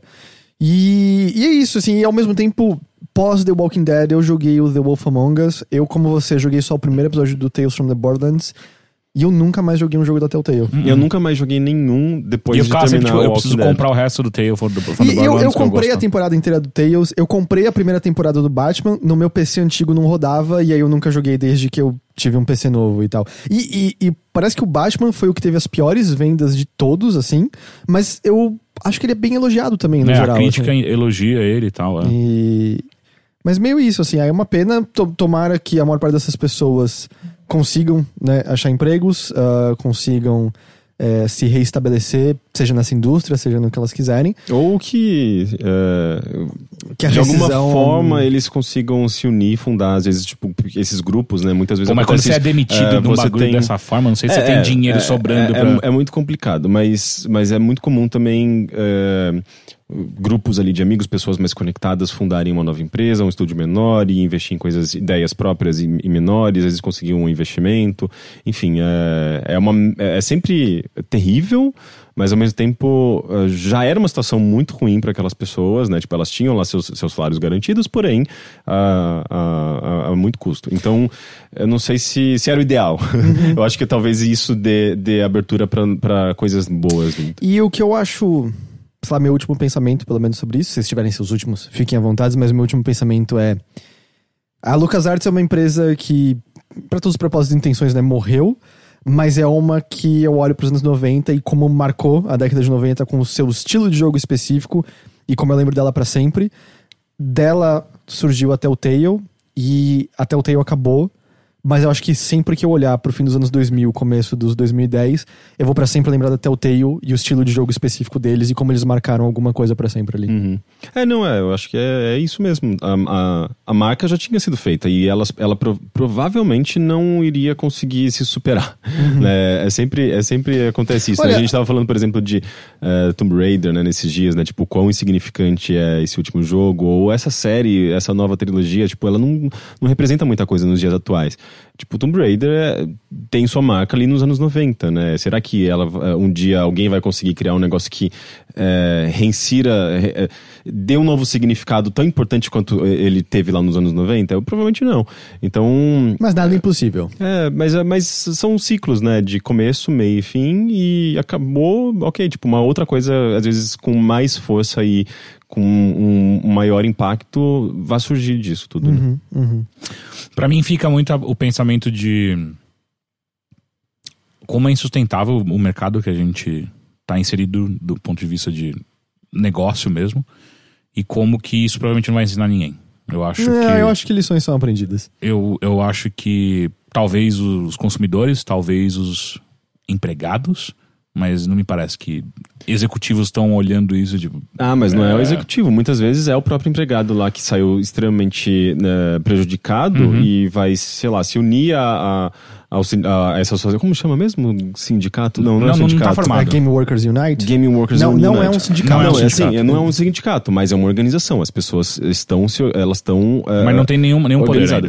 Não necessariamente, porque Não, não, eu tô é, afirmando, existe, ele- ele- existe, uma, existe uma, um reconhecimento popular, é, são pessoas que estão se organizando e estão trabalhando em conjunto. Então isso já é, já é alguma coisa. Não. Eles não têm poder de barganha Não, nenhum. nenhum. Mas eles estão presentes, eles estão presentes em eventos, eles podem estão ten- dialogar com, com, com Eles estão tentando, mas Com eles não É um, é um começo, Rick. Pode ser Então, que. exatamente, é um tipo, começo. E a ESA é das piores de todas, né? Horrorosa como empresa. Não, Então, o, o que eu quero apontar é, é um começo e talvez daqui a alguns anos a gente veja algo, algo surgindo disso. Mas eu digo, agora e no futuro próximo, não, eu não sinto mudar. Eu não, não vejo ventos da mudança por conta disso Mas acontecer. vamos ver, saca? né? O cadáver nem tá frio ainda, sabe? A gente tá muito no calor do Sim, momento sim, ainda. sim, então, sim. Mas, é, mas, é, mas é, o que eu sinto é, no final das contas, é, é importante você, como consumidor, entender o que está acontecendo numa indústria que, se você gosta tanto assim de videogames, eu acho importante você entender o que está acontecendo nessa E, e indústria. eu não acho que você precisa ficar culpado Não, de não, querer não, jogar Red Dead, de querer jogar. Call of Duty, não. mas Mas, entender o que está por trás daquilo e, e o que que, o que, que leva a, uma, a um produto da- desse tamanho, tanto seja Telltale, seja Red Dead, qualquer outra coisa, o que que o qual é o custo dele, sabe, no final das contas, porque pra você entender que, cara, não, não sei se vai ser pra sempre assim, ou se ó, grandes jogos como Red Dead vão continuar aparecendo na frequência que a gente enxerga, já diminuíram muito, mas e aí, tipo, vai continuar? É, são várias questões que, enfim, eu devia ter pensado em fechar dizendo Telltale, nós vamos lembrar disso. ah não, ia ser muito cheesy, puta, ficou, ah não.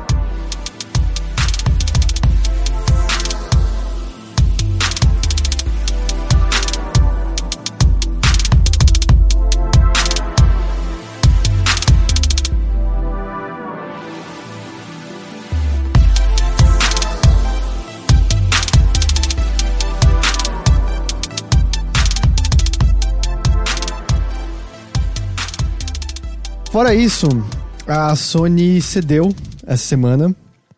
Ela também fechou. Sony fechou, É, acabou o PlayStation. A Sony cedeu sob o peso da, Estou primeiro aqui, hein? da própria soberba, talvez.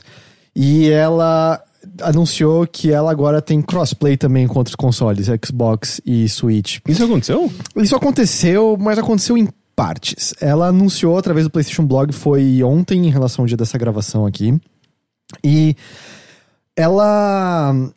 O primeiro passo dela vai ser um beta em Fortnite, especificamente, que obviamente é o, é o causador né, dela, dela ter cedido, para que a Sony teste com isso se ela vai se dar bem para ajustar pormenores. Abre aspas. Nós, nós vemos o beta como uma oportunidade de conduzir testes para garantir que sessões cross-platform são melhores no PlayStation, enquanto observamos a experiência do usuário tanto de um ponto de vista técnico quanto É social. muito pau no Exato. cu, né, É meu óbvio, irmão? É, é- É muito. é linguagem de empresa, né? Tipo, é melhor no PlayStation. PlayStation. Eu aposto que é igual em todo lugar. Mas é.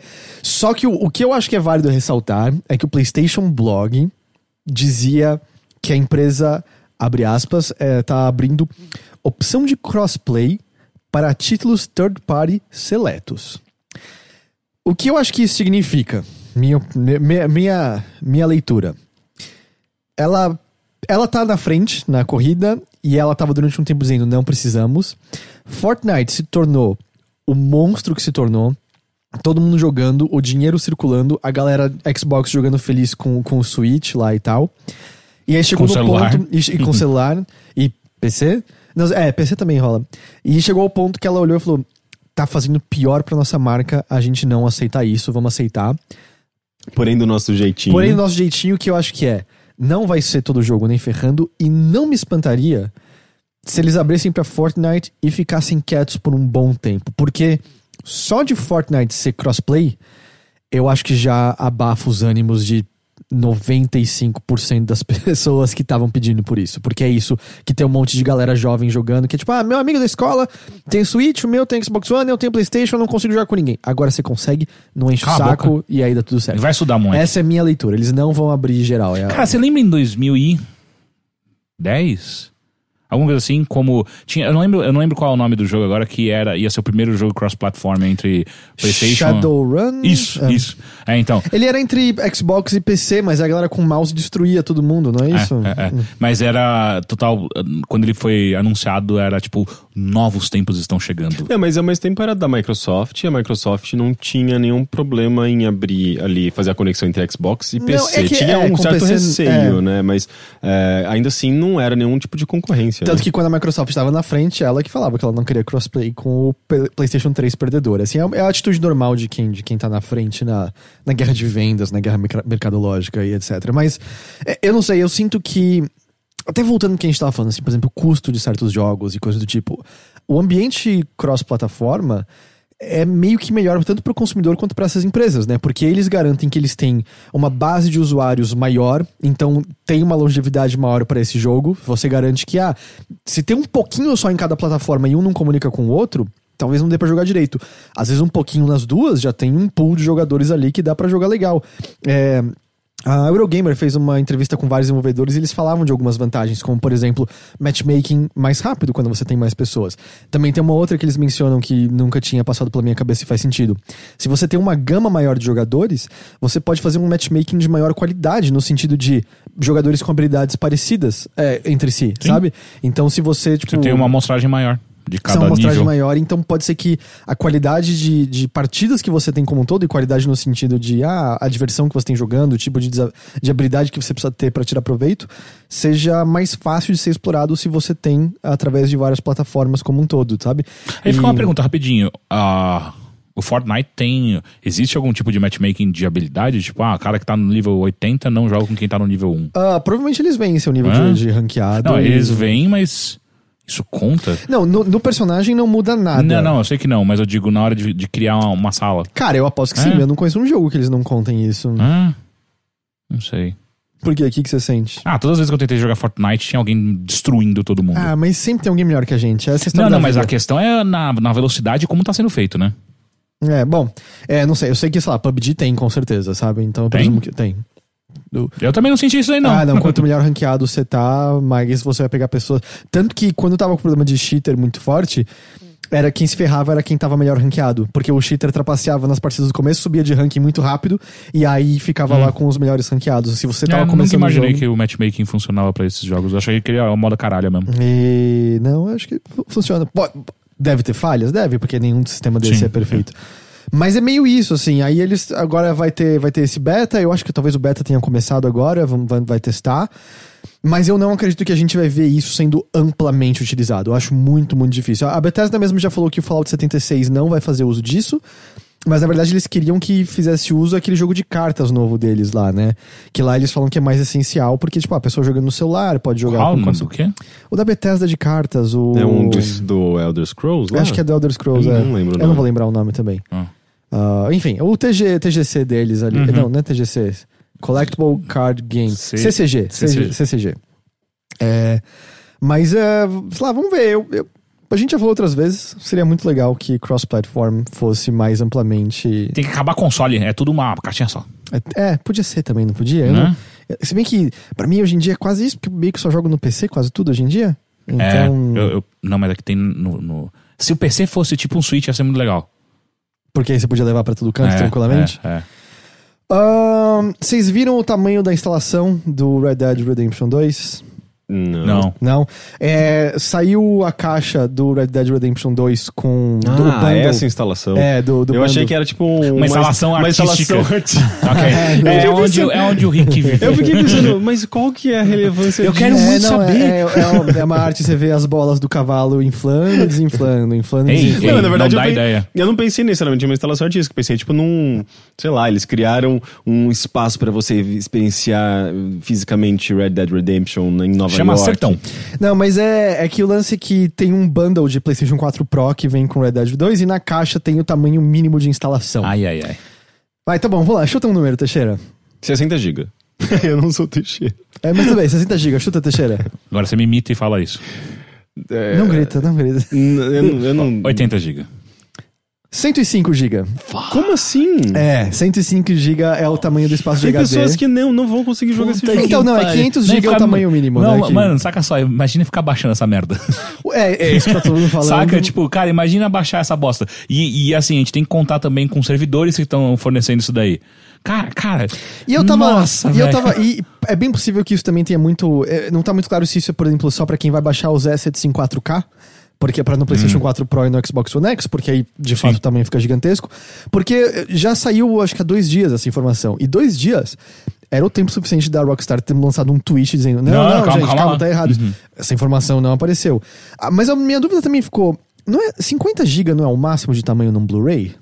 Não, acho que era Não sei. 60, Mas mas. 60? Então, sei lá, vai vir dois discos? Dois No- Blu-rays. Olha só. Olha a soberba de novo, no caso da Porque, tipo, Rockstar. É que daqui a pouco a gente vai voltar àquele mundo onde tinha quatro DVDs dentro de uma caixa só, É, lembra? então, no Xbox 360, o É. Lost Odyssey vinha, tipo, dois de um lado, dois do outro, e vinha um papelzinho com um preso também na caixa e tal. Mas eu não me lembro de nenhum jogo que tinha dois Blu-rays. Você baixar isso aí, meu E, irmão. e lembrando que eu acho que isso nem tem o online, né? Porque o online sai em novembro. E ele vem num modo separado, né? Ele vem uma estação baixar, separada. É. o GTA era assim, né? O O GTA, GTA era assim. E, vai sa- e aí, com essa caixa, foi visto que o, o online vai sair, acho que é 30 dias antes pra PlayStation e depois pra, pra Xbox. Mas é. Bom, é o tempo pra você baixar, né? Eu não, costumo, eu não costumo ficar reclamando de tamanho de instalação, porque eu ponho e vou fazer outra coisa. Mas 105 GB é, é, é um bocado, né? É, um É, bocado. não, porque assim, não, não só, vamos lá, não só o tempo, mas também, cara, tem um monte de gente que gosta de deixar uma pá de jogo instalado. Você tem que deitar uns quatro pra você conseguir colocar o Red Dead Redemption, saca? Sim. Então, é, ou é, é coisa pra caceta, hein, velho? É o jogo, é o jogo das nossas É, vidas, não, é, é, isso. mas- Esse mas é, é- o jogo onde a gente vai transferir a nossa consciência pra dentro. Então, mas é, esse, é esse tipo de, de jogo, olha lá, culpando, né? Esse tipo de jogo que vai, vai fazer é, é, os, tipo, a indústria impulsionar a próxima geração, sabe? Tipo, de consoles pra, pra- dizendo, tipo, a gente precisa de mais espaço, precisa de mais memória, precisa mais de não sei o quê, de, de melhor potencial de hardware pra gente é, poder criar um mundo ainda mais vasto. É, é, é, tipo, é o tipo, típico jogo que pressiona a indústria e Esse adiante. só que, aí. só que é, é- tem esse lado positivo, que, ok, a gente pode ter novas possibilidades de, de interação com videogames e tudo mais, mas ao mesmo tempo é, pode ser muito prejudicial também, porque acaba aumentando, né, o, o, digamos, o, o patamar, o grau de qualidade, pressionando as empresas a investirem em coisas ainda mais arriscadas, então... É, mas esse é o jogo que, tal qual o GTA V, vai estar no topo de vendas pelos próximos cinco anos. É. Aí que tá, e- eu não acho, eu, eu realmente É, não no acho. GTA é mais popular, né? É muito Dead, mais né? popular. Mas de- provavelmente vai estar também por muito, muito tempo, sabe? Então. Uhum. É, um dos mais aguardados do ano. E eu, eu, acho que, eu acho que não tem jeito. Hum. A gente precisa falar sobre isso. Ih, caralho. Balzete. É. Ah, não, ah, não. Aquelas merdas de internet eu ignoro. Eu, não, eu preferia... Por que, que você ignora? É a nossa Porque- cultura, cara. Não, eu não, eu não faço parte dessa cultura. Você não. faz parte sim. Se você na demografia segue. Teixeira, ainda. Teixeira, explica o que é Balzete. Eu Paulo. sei o que, que é. Ele realmente acha que o nome dele é Teixeira. Não, e outra, é como se a gente estivesse falando só com você. É, exato, Tipo, é. Não, vamos falar só com o Henrique. É, gente- Balzete. Os caras. Primeiro, eu tava tentando descobrir a. a, A da onde veio, é né? um a quadrinho que fizeram uma semana depois do vídeo do New Super Mario Bros. U Deluxe. É, enfim, que em algum momento o, o Bowser pega a coroa. Aliás, o Bowser não, o Toad, né? É, a Toadette, É, Toadette. coloca a coroa nova. E aí. Vira uma Peach. Vira uma Peach. E E, aí- aí... a galera. Foi um pulo pra galera que tá com hormônios fora da pele. É, Assim, é- é a Sonic, vamos- é a sonicização do É, Mario, é. né? Vamos reimaginar se o Bowser fosse tipo uma princesa. E é tipo a historinha. Uma rainha, até, né, É até o lance que rola no Odyssey, que é tipo a princesa negando os dois. E aí eles olham pra coroa, o Bowser coloca e ele vira uma. Ele vira Bowsette. Que na verdade, se a Toadette vira Peach? Peachette, na verdade teria que ser Peachhauser, né? Ih, caralho. Mas enfim. É, mas ela vira tipo a Peach Bowser com os chifres e uns rabos. E obviamente que é todo completamente sexualizada. Ah, não, assim, a- eu. Eu achava que eu não veria mais hentai na vida nessa altura do campeonato, mas minha timeline no Twitter era, tipo, todo mundo virou horny on men, sabe? É, a minha timeline... Nossa, eu tenho um caos pra contar. Conte o caos. que eh, tá relacionado a isso. Outro dia eu tava meio. Eu, eu, eu tinha. Meio, meio, meio, meio tediado, não, mas eu tinha lido uma notícia. A, a notícia de que finalmente foi liberado o primeiro jogo full porn pra Steam. Pro Steam, sim. Exato. Só que você tem que ativar um lance pra você poder ver no Steam. lá Exato. tal. Daí eu fui ver que jogo é esse, chama Negligé. Negligé. Negligé. E aí eu tinha dinheiro na minha carteira. Ah, sobrando. você comprou? Aí eu comprei Negligé. É uma visual novel pornô, não é, isso, né? Não tem nada demais. Então, mas é. é- Você podia comprar visual novel no Steam e baixar o patch pornô de várias. É, é, porque É. já tem, tem tantas visual novels eh, no Steam eh, eróticas ou pornográficas. Exato, mas é que do jeito que foi noticiado, tipo, a primeira vez. Não, mas é porque agora, Porra. desde que o Steam abriu as porteiras, Sim, agora sim, você não sim. tem que fazer isso. Não e tem deixando não claro, mais a censura. né? nenhum julgamento aqui pra sua punheta, pra sua siririca, tá? E não é, não, Não, é o é, objetivo não, zero. Se você curte, vai fundo. Mas é, a quantidade de hentai, hentai na, na minha timeline normal do dia a dia por conta da Bowsette, pareceu muito cosplay do nada, assim, as pessoas realmente abraçaram o lance ao ponto de que é, a ponto de quase seria legal se aparecesse no jogo de alguma forma, pelo sabe? amor de Deus. É, é porque, tipo, é um fenômeno cultural desse veio, momento. As veio pessoas... a senhora lutando pela, pela É, e, o tradição cara gosta, e o cara gosta de Sonic, sabe? Tipo, o, o Sonic. Tinha até um quadrinho que, que fizeram que era o Bowser e o Mario olhando, tipo, como se fosse pra Bowsette e o Sonic do lado. Gente, isso não é nada.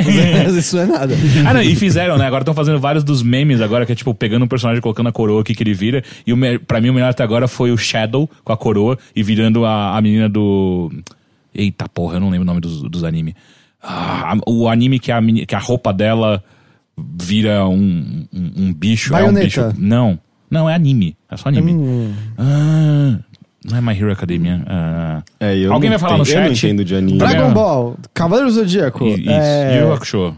Sailor Sa- Moon, É, Guerreiras Mágicas de Rei de Rei Earth. Ou, é, aquilo lá é muito local de pedófilo, né? Mas aí já virou, eu já vi, eu já vi o Aluigi com a coroa virando, virou sei lá, é, o, o Ajet, o, Alu, o, Alu, o Alujet. Teve já a Buzette, que é o Kill la Bull- Kill. Kill la Kill, ok. É, o Bull com a coroa virando Buzette. Eu vi uma, uma historinha que era a Bowsette e o Mario claramente assim num cigarrinho pós-coito. e aí a Bowsette vira minha vez. E aí é o Mario com a coroa e, e aí, entendeu? Tipo, eles alternaram quem, quem, quem era o ativo, quem era o passivo, Ah, entendeu? ah, olha, no final das contas, você não pode negar que a gente aumenta muito as possibilidades no universo de Mario. Sim, sim. Agora é uma surubona sem fim. E, e determina, assim, que é, era, era só, pra, só pra trepar mesmo que o Mario e o Bowser queriam. Não tinha amor nenhum envolvido ali. Porque, na só verdade, testando, só só prova testando. que, assim, eles se amavam de longa data. Era aquela rivalidade, assim, de tipo, faz, faz aqui a testosterona um sentindo o outro, porque eles não queriam admitir. E aí, que, quebrado, quebrado a, a barreira da... Da, da, da, da, da, Da heteronormatividade? Vai que sentimentos- vai. Sentimentos liberados, assim, É. foi, foi fundo. É. Isso é Bowsette. Enfim, cinco minutos perdidos desse podcast. Próximo assunto. Como é chato, cara! Como você é chato! De- deixa isso pro Twitter, não precisa colocar. Ah, contaminou, sujou. É parte da indústria, é parte da indústria cultural é dos vital. games. É parte da, indú- da indústria do Twitter.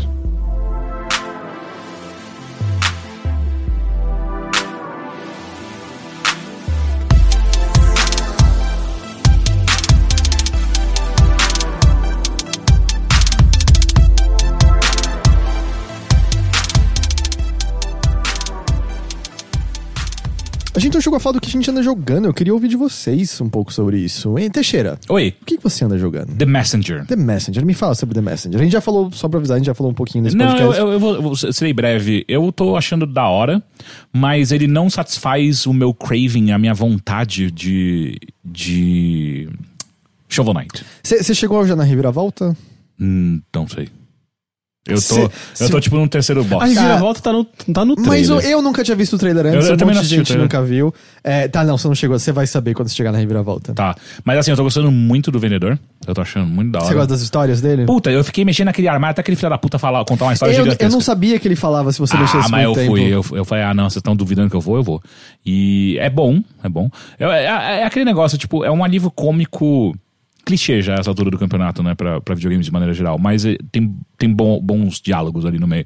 Ah, quanto ao jogo em si, tô achando da hora, mas de novo, o que eu, o que eu tô sempre procurando é um novo Shovel Novo Knight. Shovel Knight? E não é esse. Não, não. É, Não é é- é assim, eu acho que os controles são excelentes, Sim, é sim, a sim. plataforma extremamente precisa, Uhum. mas é, é a coceira que é coçada com, com Shovel com Knight. Shovel Knight é e, outra. E né? assim, eu de verdade, eu tô eu tô fa- fazendo uma, uma busca interna pra entender o que que o que que Shovel Knight fez. Por quê? Por quê? Cara, o que eu Sabe? acho que o que eu acho que Shovel Knight faz, tipo, o pelo menos até o, tudo que você viu do The Messenger até agora é muito Ninja Gaiden com algumas diferenças. Uhum. Shovel Knight, ele pega pequenas partes diferentes de várias e várias coisas. Tem um pouco de DuckTales, tem um pouco de Mega Man, tem um pouco de Mario, tem um pouco de já falei DuckTales, já falei DuckTales. Ele, ele não pega de uma só fonte. E ele pega também, o que eu acho que o Shovel Knight faz, ele pega o feeling da nossa memória por esses jogos. Ele não tá simulando exatamente como é se jogar um jogo de Nintendinho. Ele tá simulando o que na nossa memória é jogar um jogo de Nintendinho. Hum, eu não jogava Nintendinho, E mas enfim. Uhum. tudo bem, que dessa nostalgia desse retro gaming, sabe? ele não tá tentando ser fiel ao que aqueles jogos eram, ele tá tentando ser fiel à nossa memória do que aqueles jogos eram. Hum. Mas adicionando a isso um monte de elemento novo de design, eh, elementos modernos e um design de fase impecável. Eu, eu sinto que é isso, sabe? Eu acho que eu acho que tá, tá no caminho do que eu tô querendo colocar na- nas minhas próprias palavras isso, mas enfim, eu tô gostando. Ah, e a trilha sonora é muito boa. Hum. Só que fica repetitiva rápido. Eu, eu acho que esse é o ponto que eu vi mais divisão. É, eu acho meio a trilha sonora meio insuportável nesse jogo. Ah, é? Nossa, Isso- eu gostei muito. Especialmente do ponto que você tá, eu achava ela aguda demais. Me doía o ouvido. Eu não, não, Uhum, não queria. hum, É um chiptunizão, tipo... Pesado. É pesado. Uhum. né? Pesadão, pesadão. E, mas tem alguma outra coisa que você tá jogando que você queira falar sobre mais a fundo? Não, eu comecei a jogar, mas eh, eu não tenho muito pra falar ainda sobre, mas eu vou falar, mas eu vou dar o spoiler de que eu tô jogando Sherlock Holmes. Uh, como é que chama Sherlock Holmes? O mais Da- recente? Daughter. Não, é mais antigão. Daughter of Devil, alguma coisa assim. Ah, a gente jogou É isso que a gente fez vídeo. eu é. acho. Eu acho que era o mais recente do Sherlock Holmes. É? Tinha uns dois anos. Não, é mais, eu acho. É? Eu preciso ver aqui no meu. Bom, tem meu um vídeo de. Sherlock Holmes no site que é, é muito divertido, né? Esses jogos.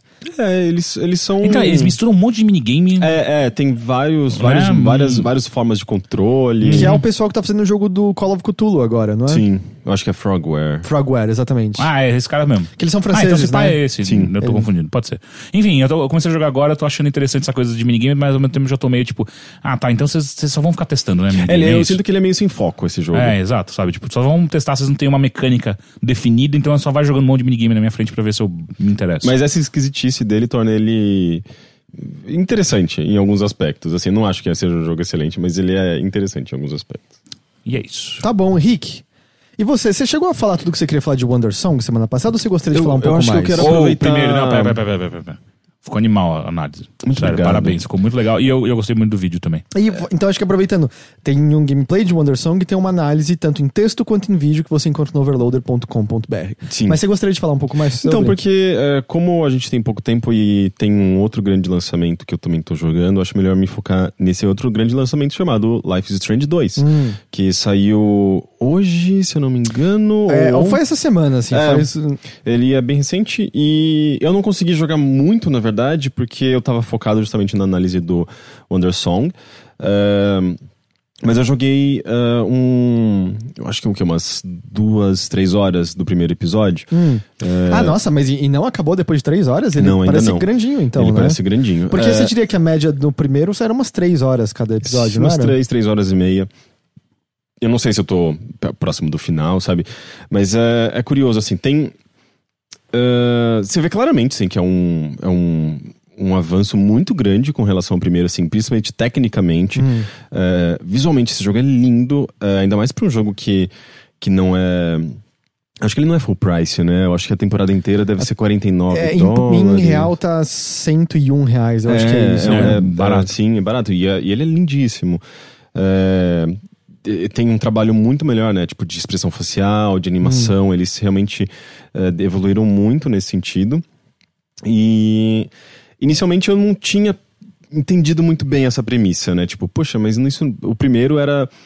Ok, a gente já tinha visto um, um pouco daquilo no- em, em filmes como Efeito Borboleta, não era, digamos, uma super novidade, né? O lance de viagem no tempo, mas ainda assim eram pr- protagonistas femininas, era um jogo bastante focado em, em- nas personagens eh, femininas.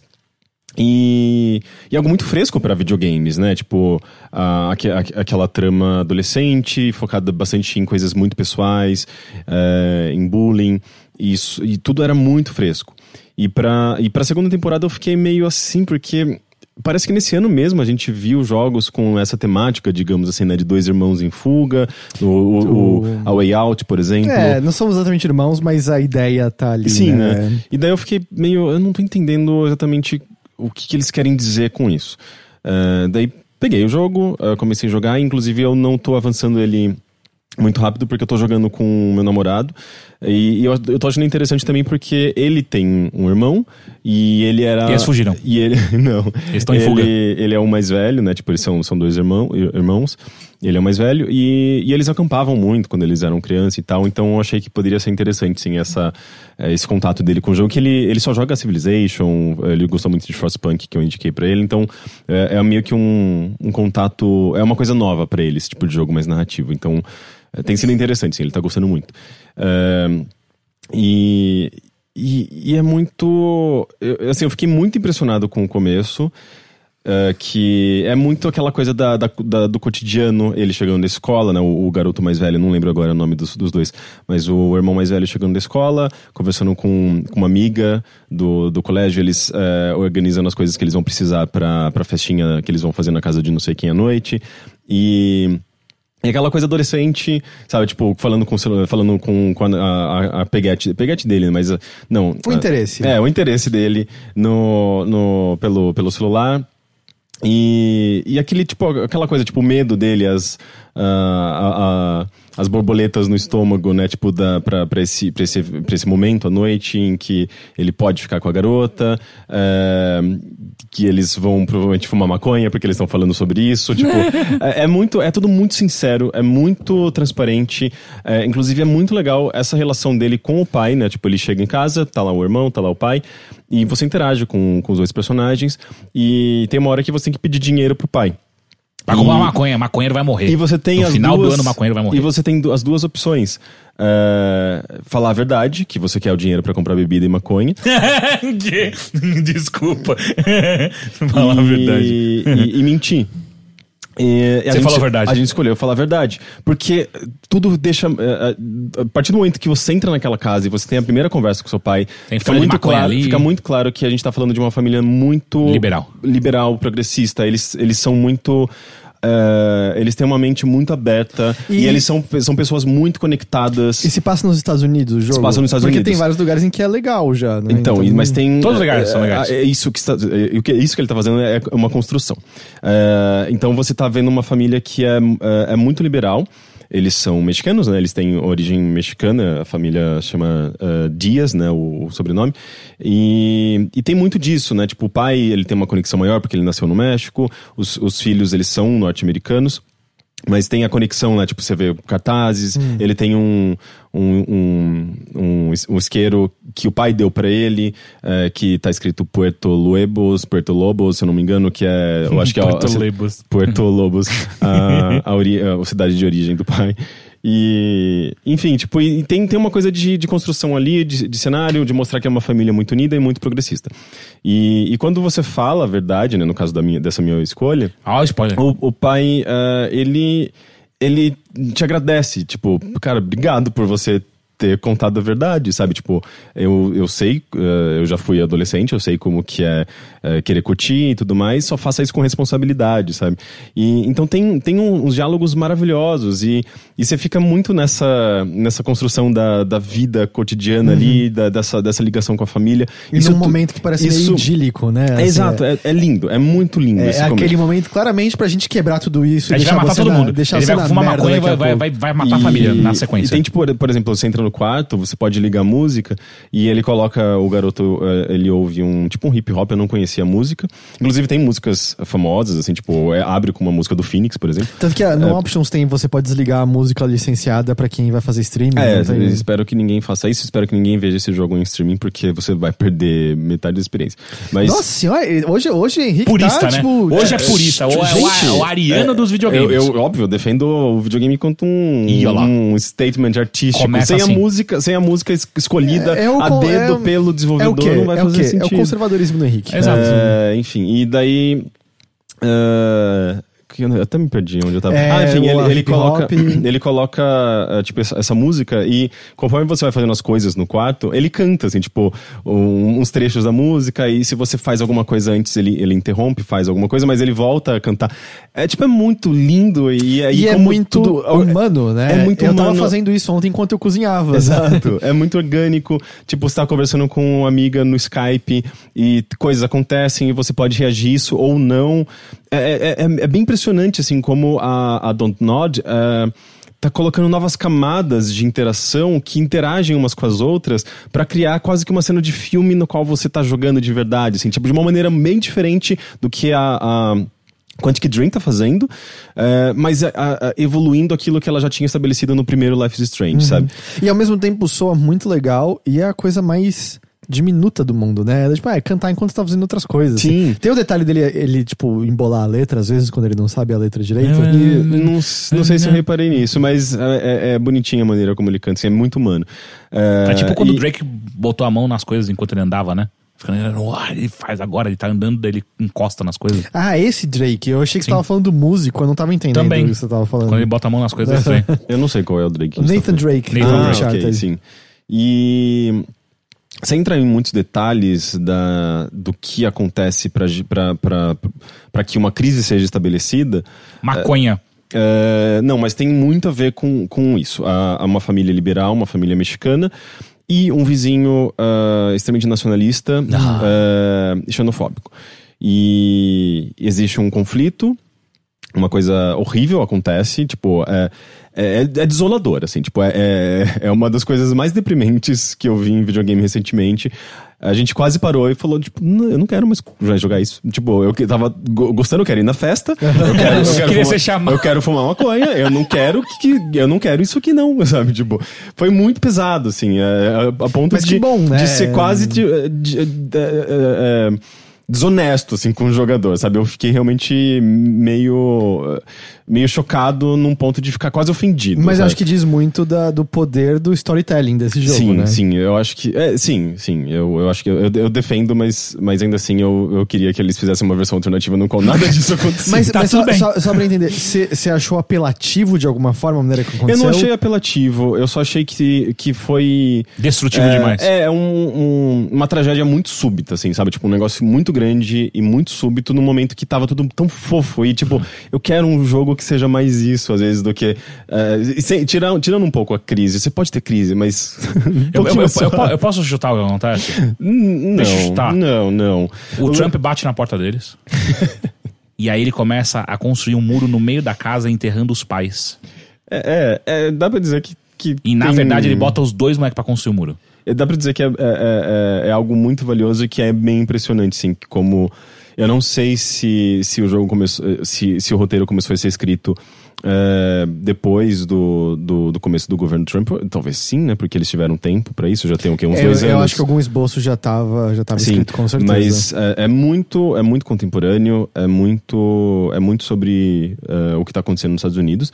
E, e, e, por exemplo, é uma coisa e que não você que o que vê... esteja acontecendo esteja acontecendo só após a eleição dele, sabe? Sim, Então, não, não. É, na verdade, eu acho que é reflexo do mundo inteiro, essa questão da, da, da, da- da, ah, polarização e da falta de tolerância, eh, da, da- dessa, quase dessa ruptura da democracia.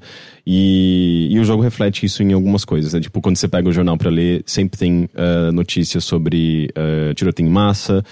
É, ele vai. Você sabe que ele tá entrando ali naquelas, naquelas coisas mais difíceis e, e na, nos problemas da- do cotidiano, da realidade. E, e a partir do momento que você entra nessa jornada de pegar seu irmão e, e andar pelas estradas é, meio que sem rumo, você não sabe exatamente para onde, pra onde você tá indo, mas. e que é o que o trailer vende pra gente, né? A gente sabe que. Que é uma.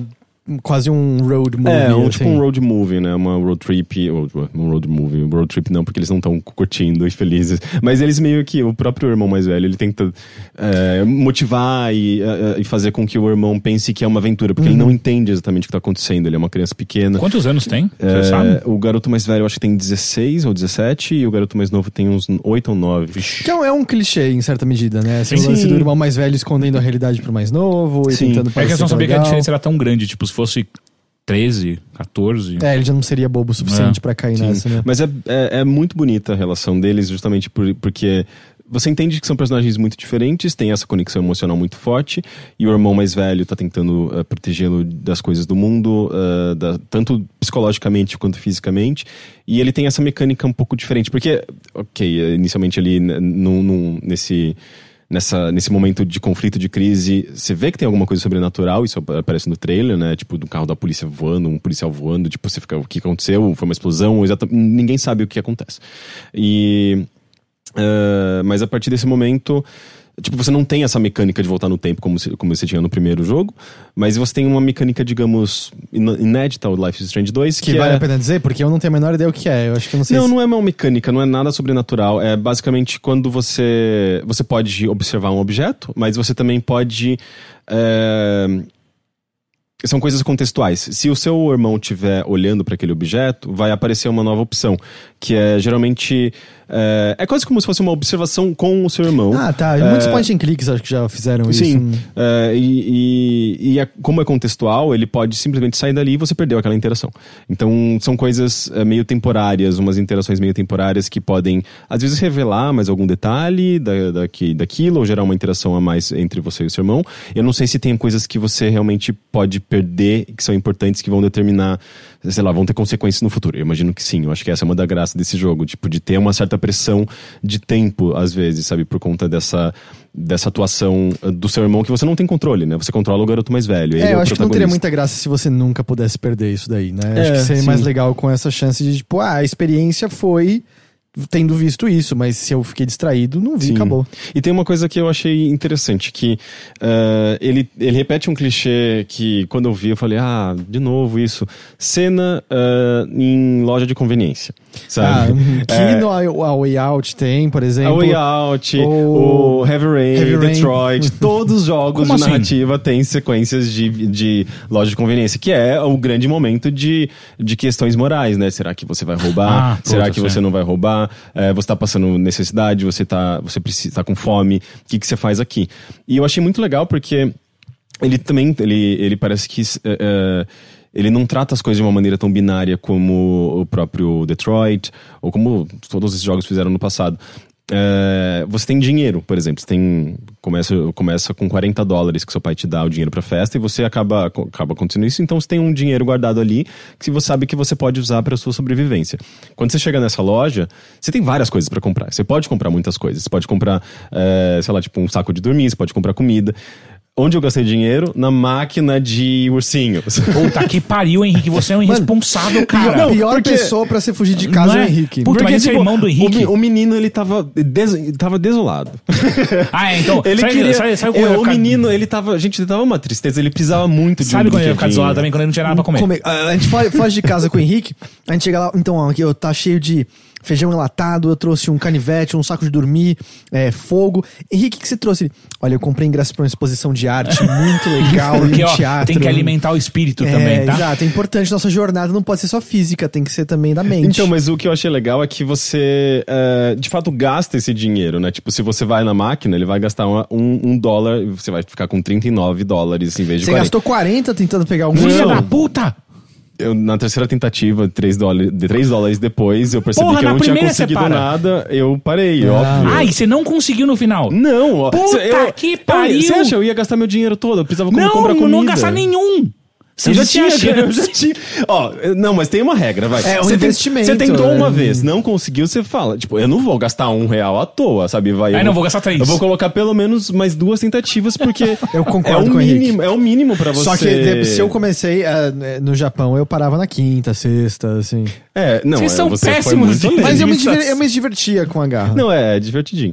Mas eu, eu, eu dei uma chance pro menino, ele não conseguiu, eu peguei duas, não consegui, daí eu falei, não é pra gente, vamos comprar comida. E daí você, de fato, você te- tem que pensar no, no quantidade de dinheiro e o que você pode comprar, sabe? Ou você pode roubar, eu não sei o que acontece se você tentar roubar.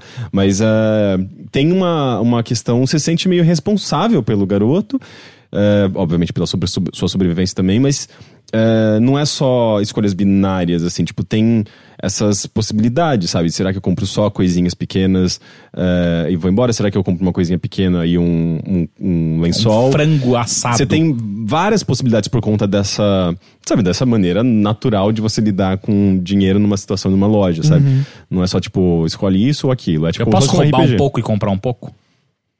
Acho que sim, eu não sei. Tem muitas possibilidades, aparentemente. Eu Se só, eu não sei, eu só não sei quais são as Se eu consequências estiver de todas roubando da elas. Unilever, eu não me sinto mal. E se- depende é. se você for roubar e ser pego, né? Se você não for pego, talvez você possa comprar Sim. alguma coisa. Mas eh, eu tô achando bem legal, assim, como justamente nesses diferentes momentos você percebe que eh, tem diferentes coisas em jogo, tem diferentes possibilidades eh, e, e diferentes maneiras dessas possibilidades se encaixarem uma nas outras. Então eu tô, eu tô bem intrigado, assim. É. Por mais que eu inicialmente eu não tivesse muito. não tivesse A premissa do não tava te É. interessando muito pelo trailer, não Sim, é? mas agora, eh, nessa questão da sobrevivência deles, dessa preocupação, tá sendo desenvolvido aos pouquinhos e eu, que, eu tô muito inter- inter- intrigado pra saber pra onde vai. Será que eles vão pro México? Será que essa questão eh, vai ser desenvolvida? Essa questão eh, sociopolítica? eh, tem, enfim, tem, tem muita coisa legal pra acontecer, aparentemente. É, só perguntar, é, no primeiro Life Strange, a gente não sabia exatamente quais seriam os eventos, mas no primeiro episódio a gente tinha elementos, por exemplo, a tempestade, que a Sam via, que te dava uma noção de aonde as coisas estavam caminhando, e que, que era um ponto central da- de todos os mistérios. Não é Sam. É Sam, não é? Não, Sam é do. Não, do Max. Gone- Max. Max, É do é. Gone Home, É. Sam. Ah, existe algum elemento similar a isso nesse 2? Assim, você tem uma noção de pra onde as coisas estão indo? Mas essa que... você diz essa questão eh, sobrenatural? É, não, não é uma questão sobrenatural, é a questão de que te dava uma ideia de. Tem coisas maiores acontecendo, eu estou indo em direção a alguma coisa. E também tinha o lance da, da Rachel desaparecida, né? Meio em volta Sim. de tudo. Tem alguma coisa que te dá um norte ou você acha que você vai acabar esse primeiro episódio sem ideia de onde as coisas estão indo? Eu não sei te responder no momento. Porque como eu não, eu não sei se, nem se eu tô próximo do fim, sabe? Mas por enquanto é, é dois, duas crianças tentando sobreviver é, on the wild, sabe? Tipo, num, meio que num, num lugar que você não sabe. Você sabe que tem riscos, tipo, você tá num- numa área de trilhas, é, uma, um lugar possivelmente selvagem, com, com ursos, então. E com o Henrique te controlando, gastando dinheiro com a porra do cachapão. Mas vai que o urso aparece, você mostra de pelúcia e aí dá tudo certo e ele vai embora. Ia ser. Que ele não pegou, né? O Ah, urso, ele não pegou, então deu tudo errado. Vai que o urso precisava de 40 dólares o urso vai te atacar, pra ir embora. E E, é aí você só tem 37, porque você garra 3. gigante aparece e leva o urso embora. Eu tô com pena desses personagens. Mas eu tô, eu tô gostando. É, eu quero jogar. Eu, eu fui. Eu só não comprei ainda porque eu tava com umas outras coisas na frente, mas eu quero, eu quero jogar. Alguém vai com comprar no certeza. Steam? Eu devo comprar no Steam. Yes. Então. Então é isso. Life Strange 2, então o primeiro episódio tá disponível. Eles já deram, assim, é, é um por mês, é isso ou não? Hum, não, não sei, eu não sei se eles deram essa informação também, porque é, eu, eu acho que eles. Não sei se eles, se eles têm um, um- um- padrão ou já, já datas específicas. No- na- nas temporadas anteriores, não sei se foi bem assim. eu só joguei depois que saiu tudo do 1, então eu não tenho noção, assim. Eles acabam do... dando a data é, on the go, sabe? Conforme eles vão desenvolvendo mesmo. Entendi, entendi. Só antes da gente saltar e-mails, eu só queria falar, eu eu joguei algumas coisinhas, eu joguei mais daquele Speed Brawl, que a gente jogou um pouco no Sexta Show, mas eu parei pra ler as instruções do jogo e entender. E tô achando ele bem interessante. Bem, bem- tem algumas coisas divertidas quando você pega o, o ritmo dele. Tem coisas legais. Vamos fazer um vídeo depois, a gente mostra melhor ali. É, joguei outras coisas que não posso falar ainda, mas eu joguei o Donald County. E eu acho que eu entendo o seu sentimento. É simpático, mas se acaba e é meio. Ah, ok. É, passa É, rápido, é. né? Ele é muito bonitinho, muito fofo, é muito criativo. Mas o comentário sobre gentrificação é bem leve. É, eu sinto que, eu, não- na verdade, se eu não, não soubesse da informação de que o, o. Como chama o criador do jogo? O Ben Esposito. O Ben Esposito. Se ele. é, se eu não soubesse dessas intenções dele de, de querer fazer algo sobre a gentrificação e tal. Se não tivesse lido sobre isso, não É, teria passado pela minha cabeça. Eu acho que passa no jogo, até porque você tá apagando as coisas com buraco, e tem os guaxinins fazendo as construções deles, eles veem o dos outros como lixo, mas o deles é o legal, sendo que eles literalmente comem lixo. Mas eu, eu não sei como é a versão desse jogo que é de sistemas, né? Que é de mecânicas e não de narrativa. Mas eu não sei, assim, é, foi tipo, ah, as fases são iguais. Põe no buraco, põe no buraco, põe no buraco, É. acabou. E aí eu. A última fase que, na verdade, que começa a fazer eh, umas, co- umas coisas mais interessantes, É. cenário mais aberto, meio que eh, já acaba ali e você fica, ah, parece que tu tinha acabado de começar o jogo. É, eu também senti quando na última eu falei, ah, isso aqui tá legal. E aí acaba. Sim, e eu fiquei esperando, tipo, ah, agora eles vão liberar um modo eh, aberto que eu vou poder usar tudo que eu aprendi no jogo Hum. uma... Não, isso não acontece. É, eu dei risada de algumas coisas, tipo, o BK é engraçado, ele falou, eu odeio limpar minha bunda. Tipo, ah, isso É, não, é um jogo muito engraçadinho. Mas fofo. é, não sei, eu também senti que, ah, acabei, ok, hum, não sei. Não, É, sem pena. sem muito, muito nada demais. Vamos dar uma olhada então no e-mail antes da gente despedir-se.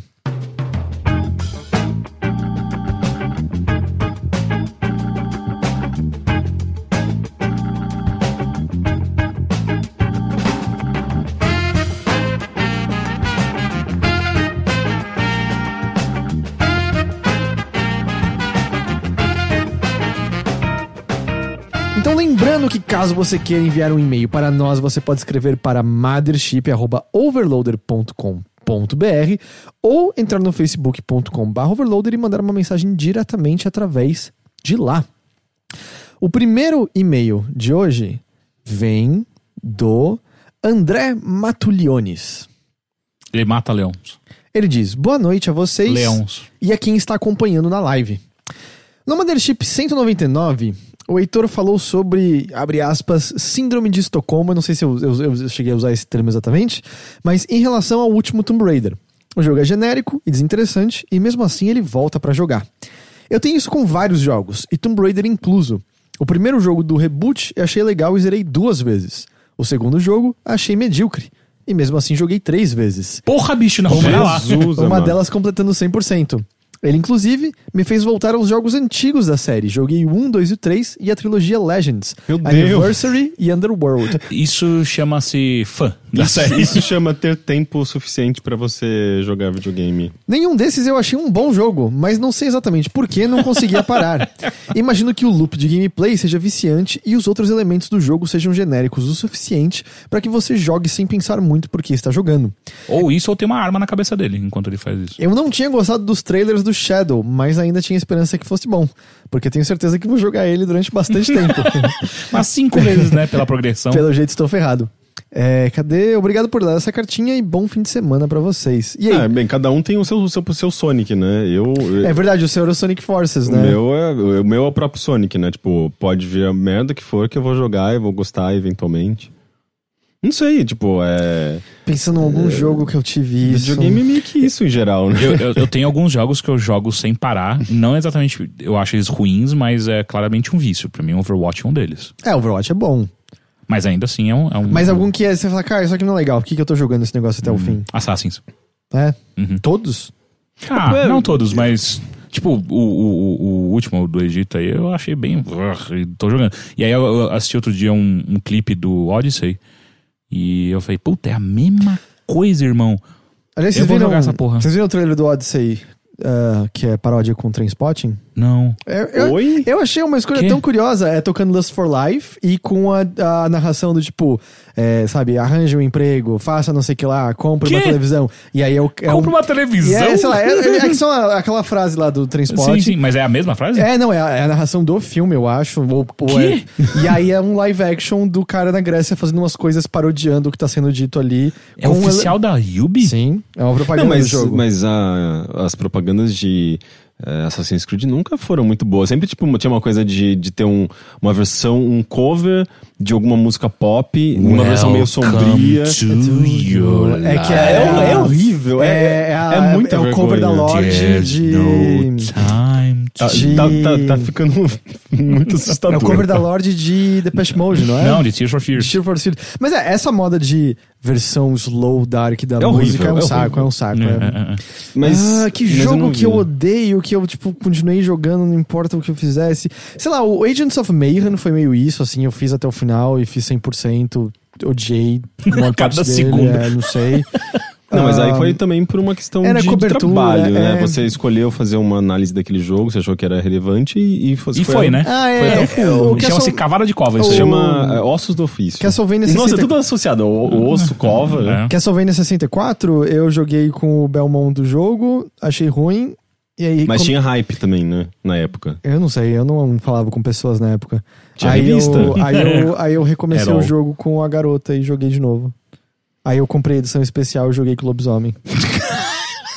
Mas aí que tá. É, é, Eu acho que tem uma questão de familiaridade, de você é, gostar de uma franquia e querer seguir é, jogando os jogos dela, de é, as pessoas estarem jogando também, comentando a questão do hype, a questão de marketing, você acaba sendo vítima de marketing, de, Nem de existia hype naquela manipulação é, dos marqueteiros ali, sem perceber. E às vezes tem coisas mil vezes melhores, muito acessíveis e de graça, ou enfim, só que. É, você quer jogar aquilo que, é, que você acha que é mais relevante pro, pro, pro seu meio, pro, pro seu círculo, ou pros seus próprios gostos. Então, Então não sei. o Rick acabou de justificar se jogar quatro vezes o jogo que você achou medíocre, Uhum. né?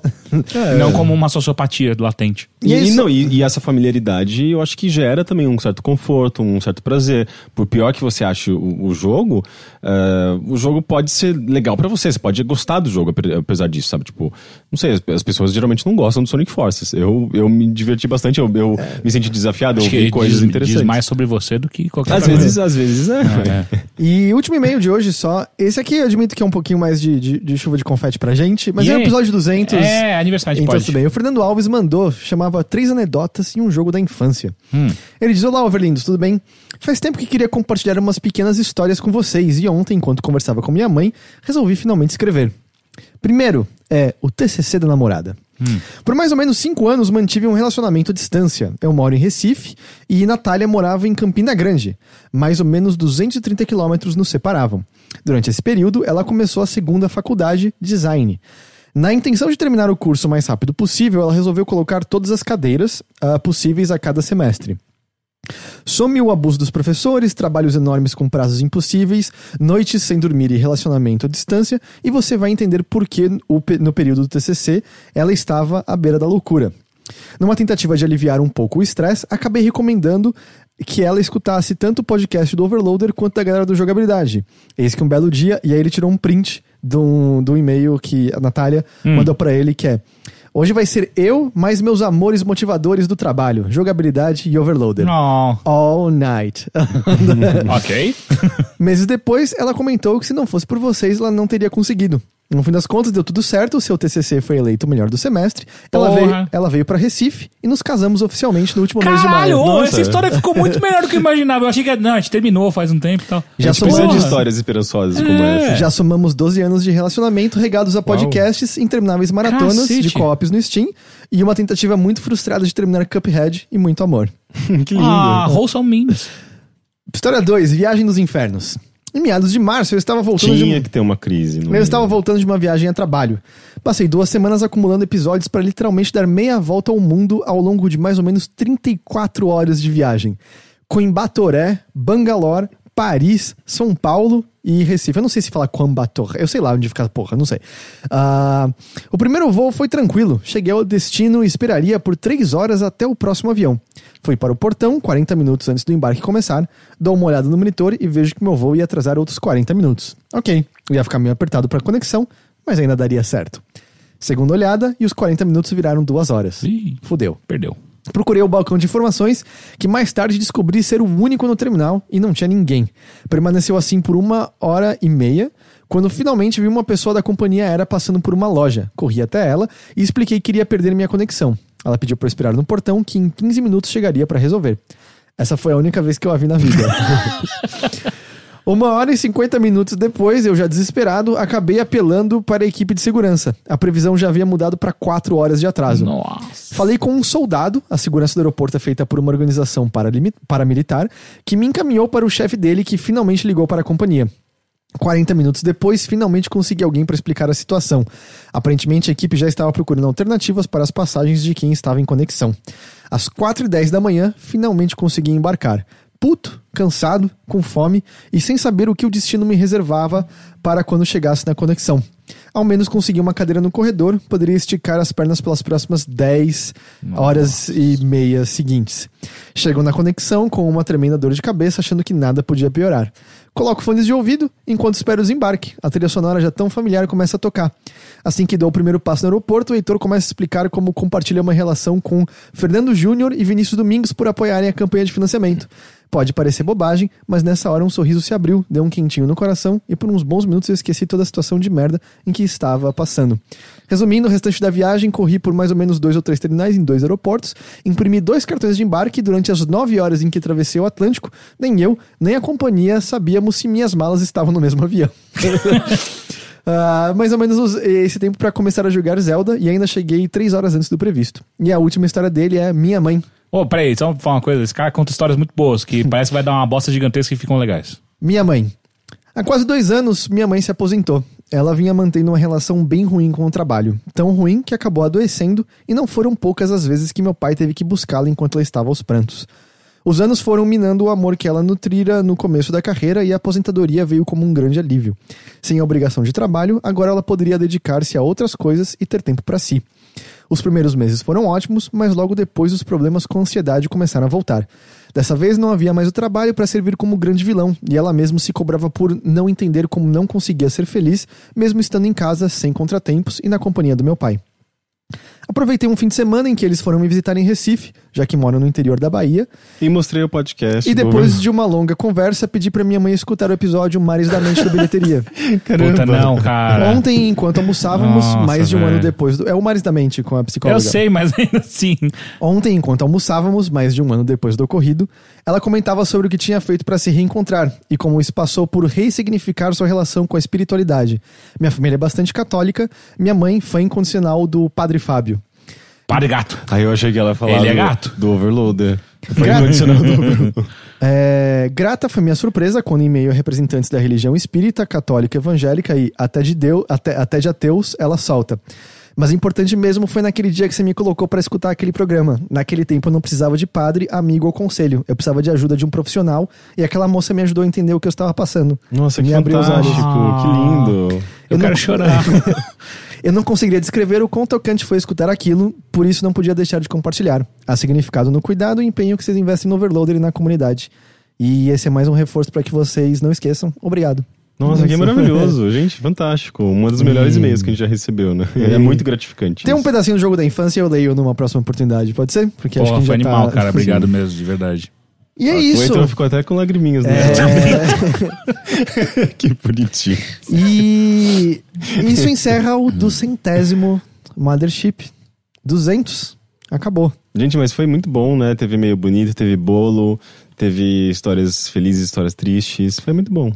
Muito obrigado a todos que estiveram com a gente nesses 200 episódios. A gente espera contar vocês por 200 mais, 500 mais, mil mais, ou que, se- que seja mais que esteja aí pela frente. Que seja eterno enquanto dure. A gente espera aí que vocês apareçam na festa, sábado, dia 29, mas se não puder, Eu vi alguém perguntando no chat quanto que era pra entrar. nada. zero reais. Só chegar Gente, lá. a, gente, a gente frisou, colocou, destacou. Tem E- que fazer mais, gente. Às vezes O a que, que a pessoa gente tem acabou. que fazer? Vamos colocar na testa Às assim. vezes o cara caiu, o cara, o cara acabou de cair na, na transmissão, não viu nada ainda. Normal. É, é, não é só porque eu realmente quero que todo mundo apareça e seja muito legal. De qualquer forma, muito obrigado a todos pela audiência de vocês, muito obrigado pela companhia, muito obrigado por quem também apoia a gente financeiramente, é extremamente importante pra gente. De qualquer forma, é um prazer tê-los aqui com a gente por esses 200 episódios, a gente agradece demais. E é isso, não é? A gente se vê então num próximo episódio do Mothership. A gente espera que vocês tenham um excelente fim de semana e a gente se vê numa próxima. Tchau, gente. Tchau, tchau. Tchau.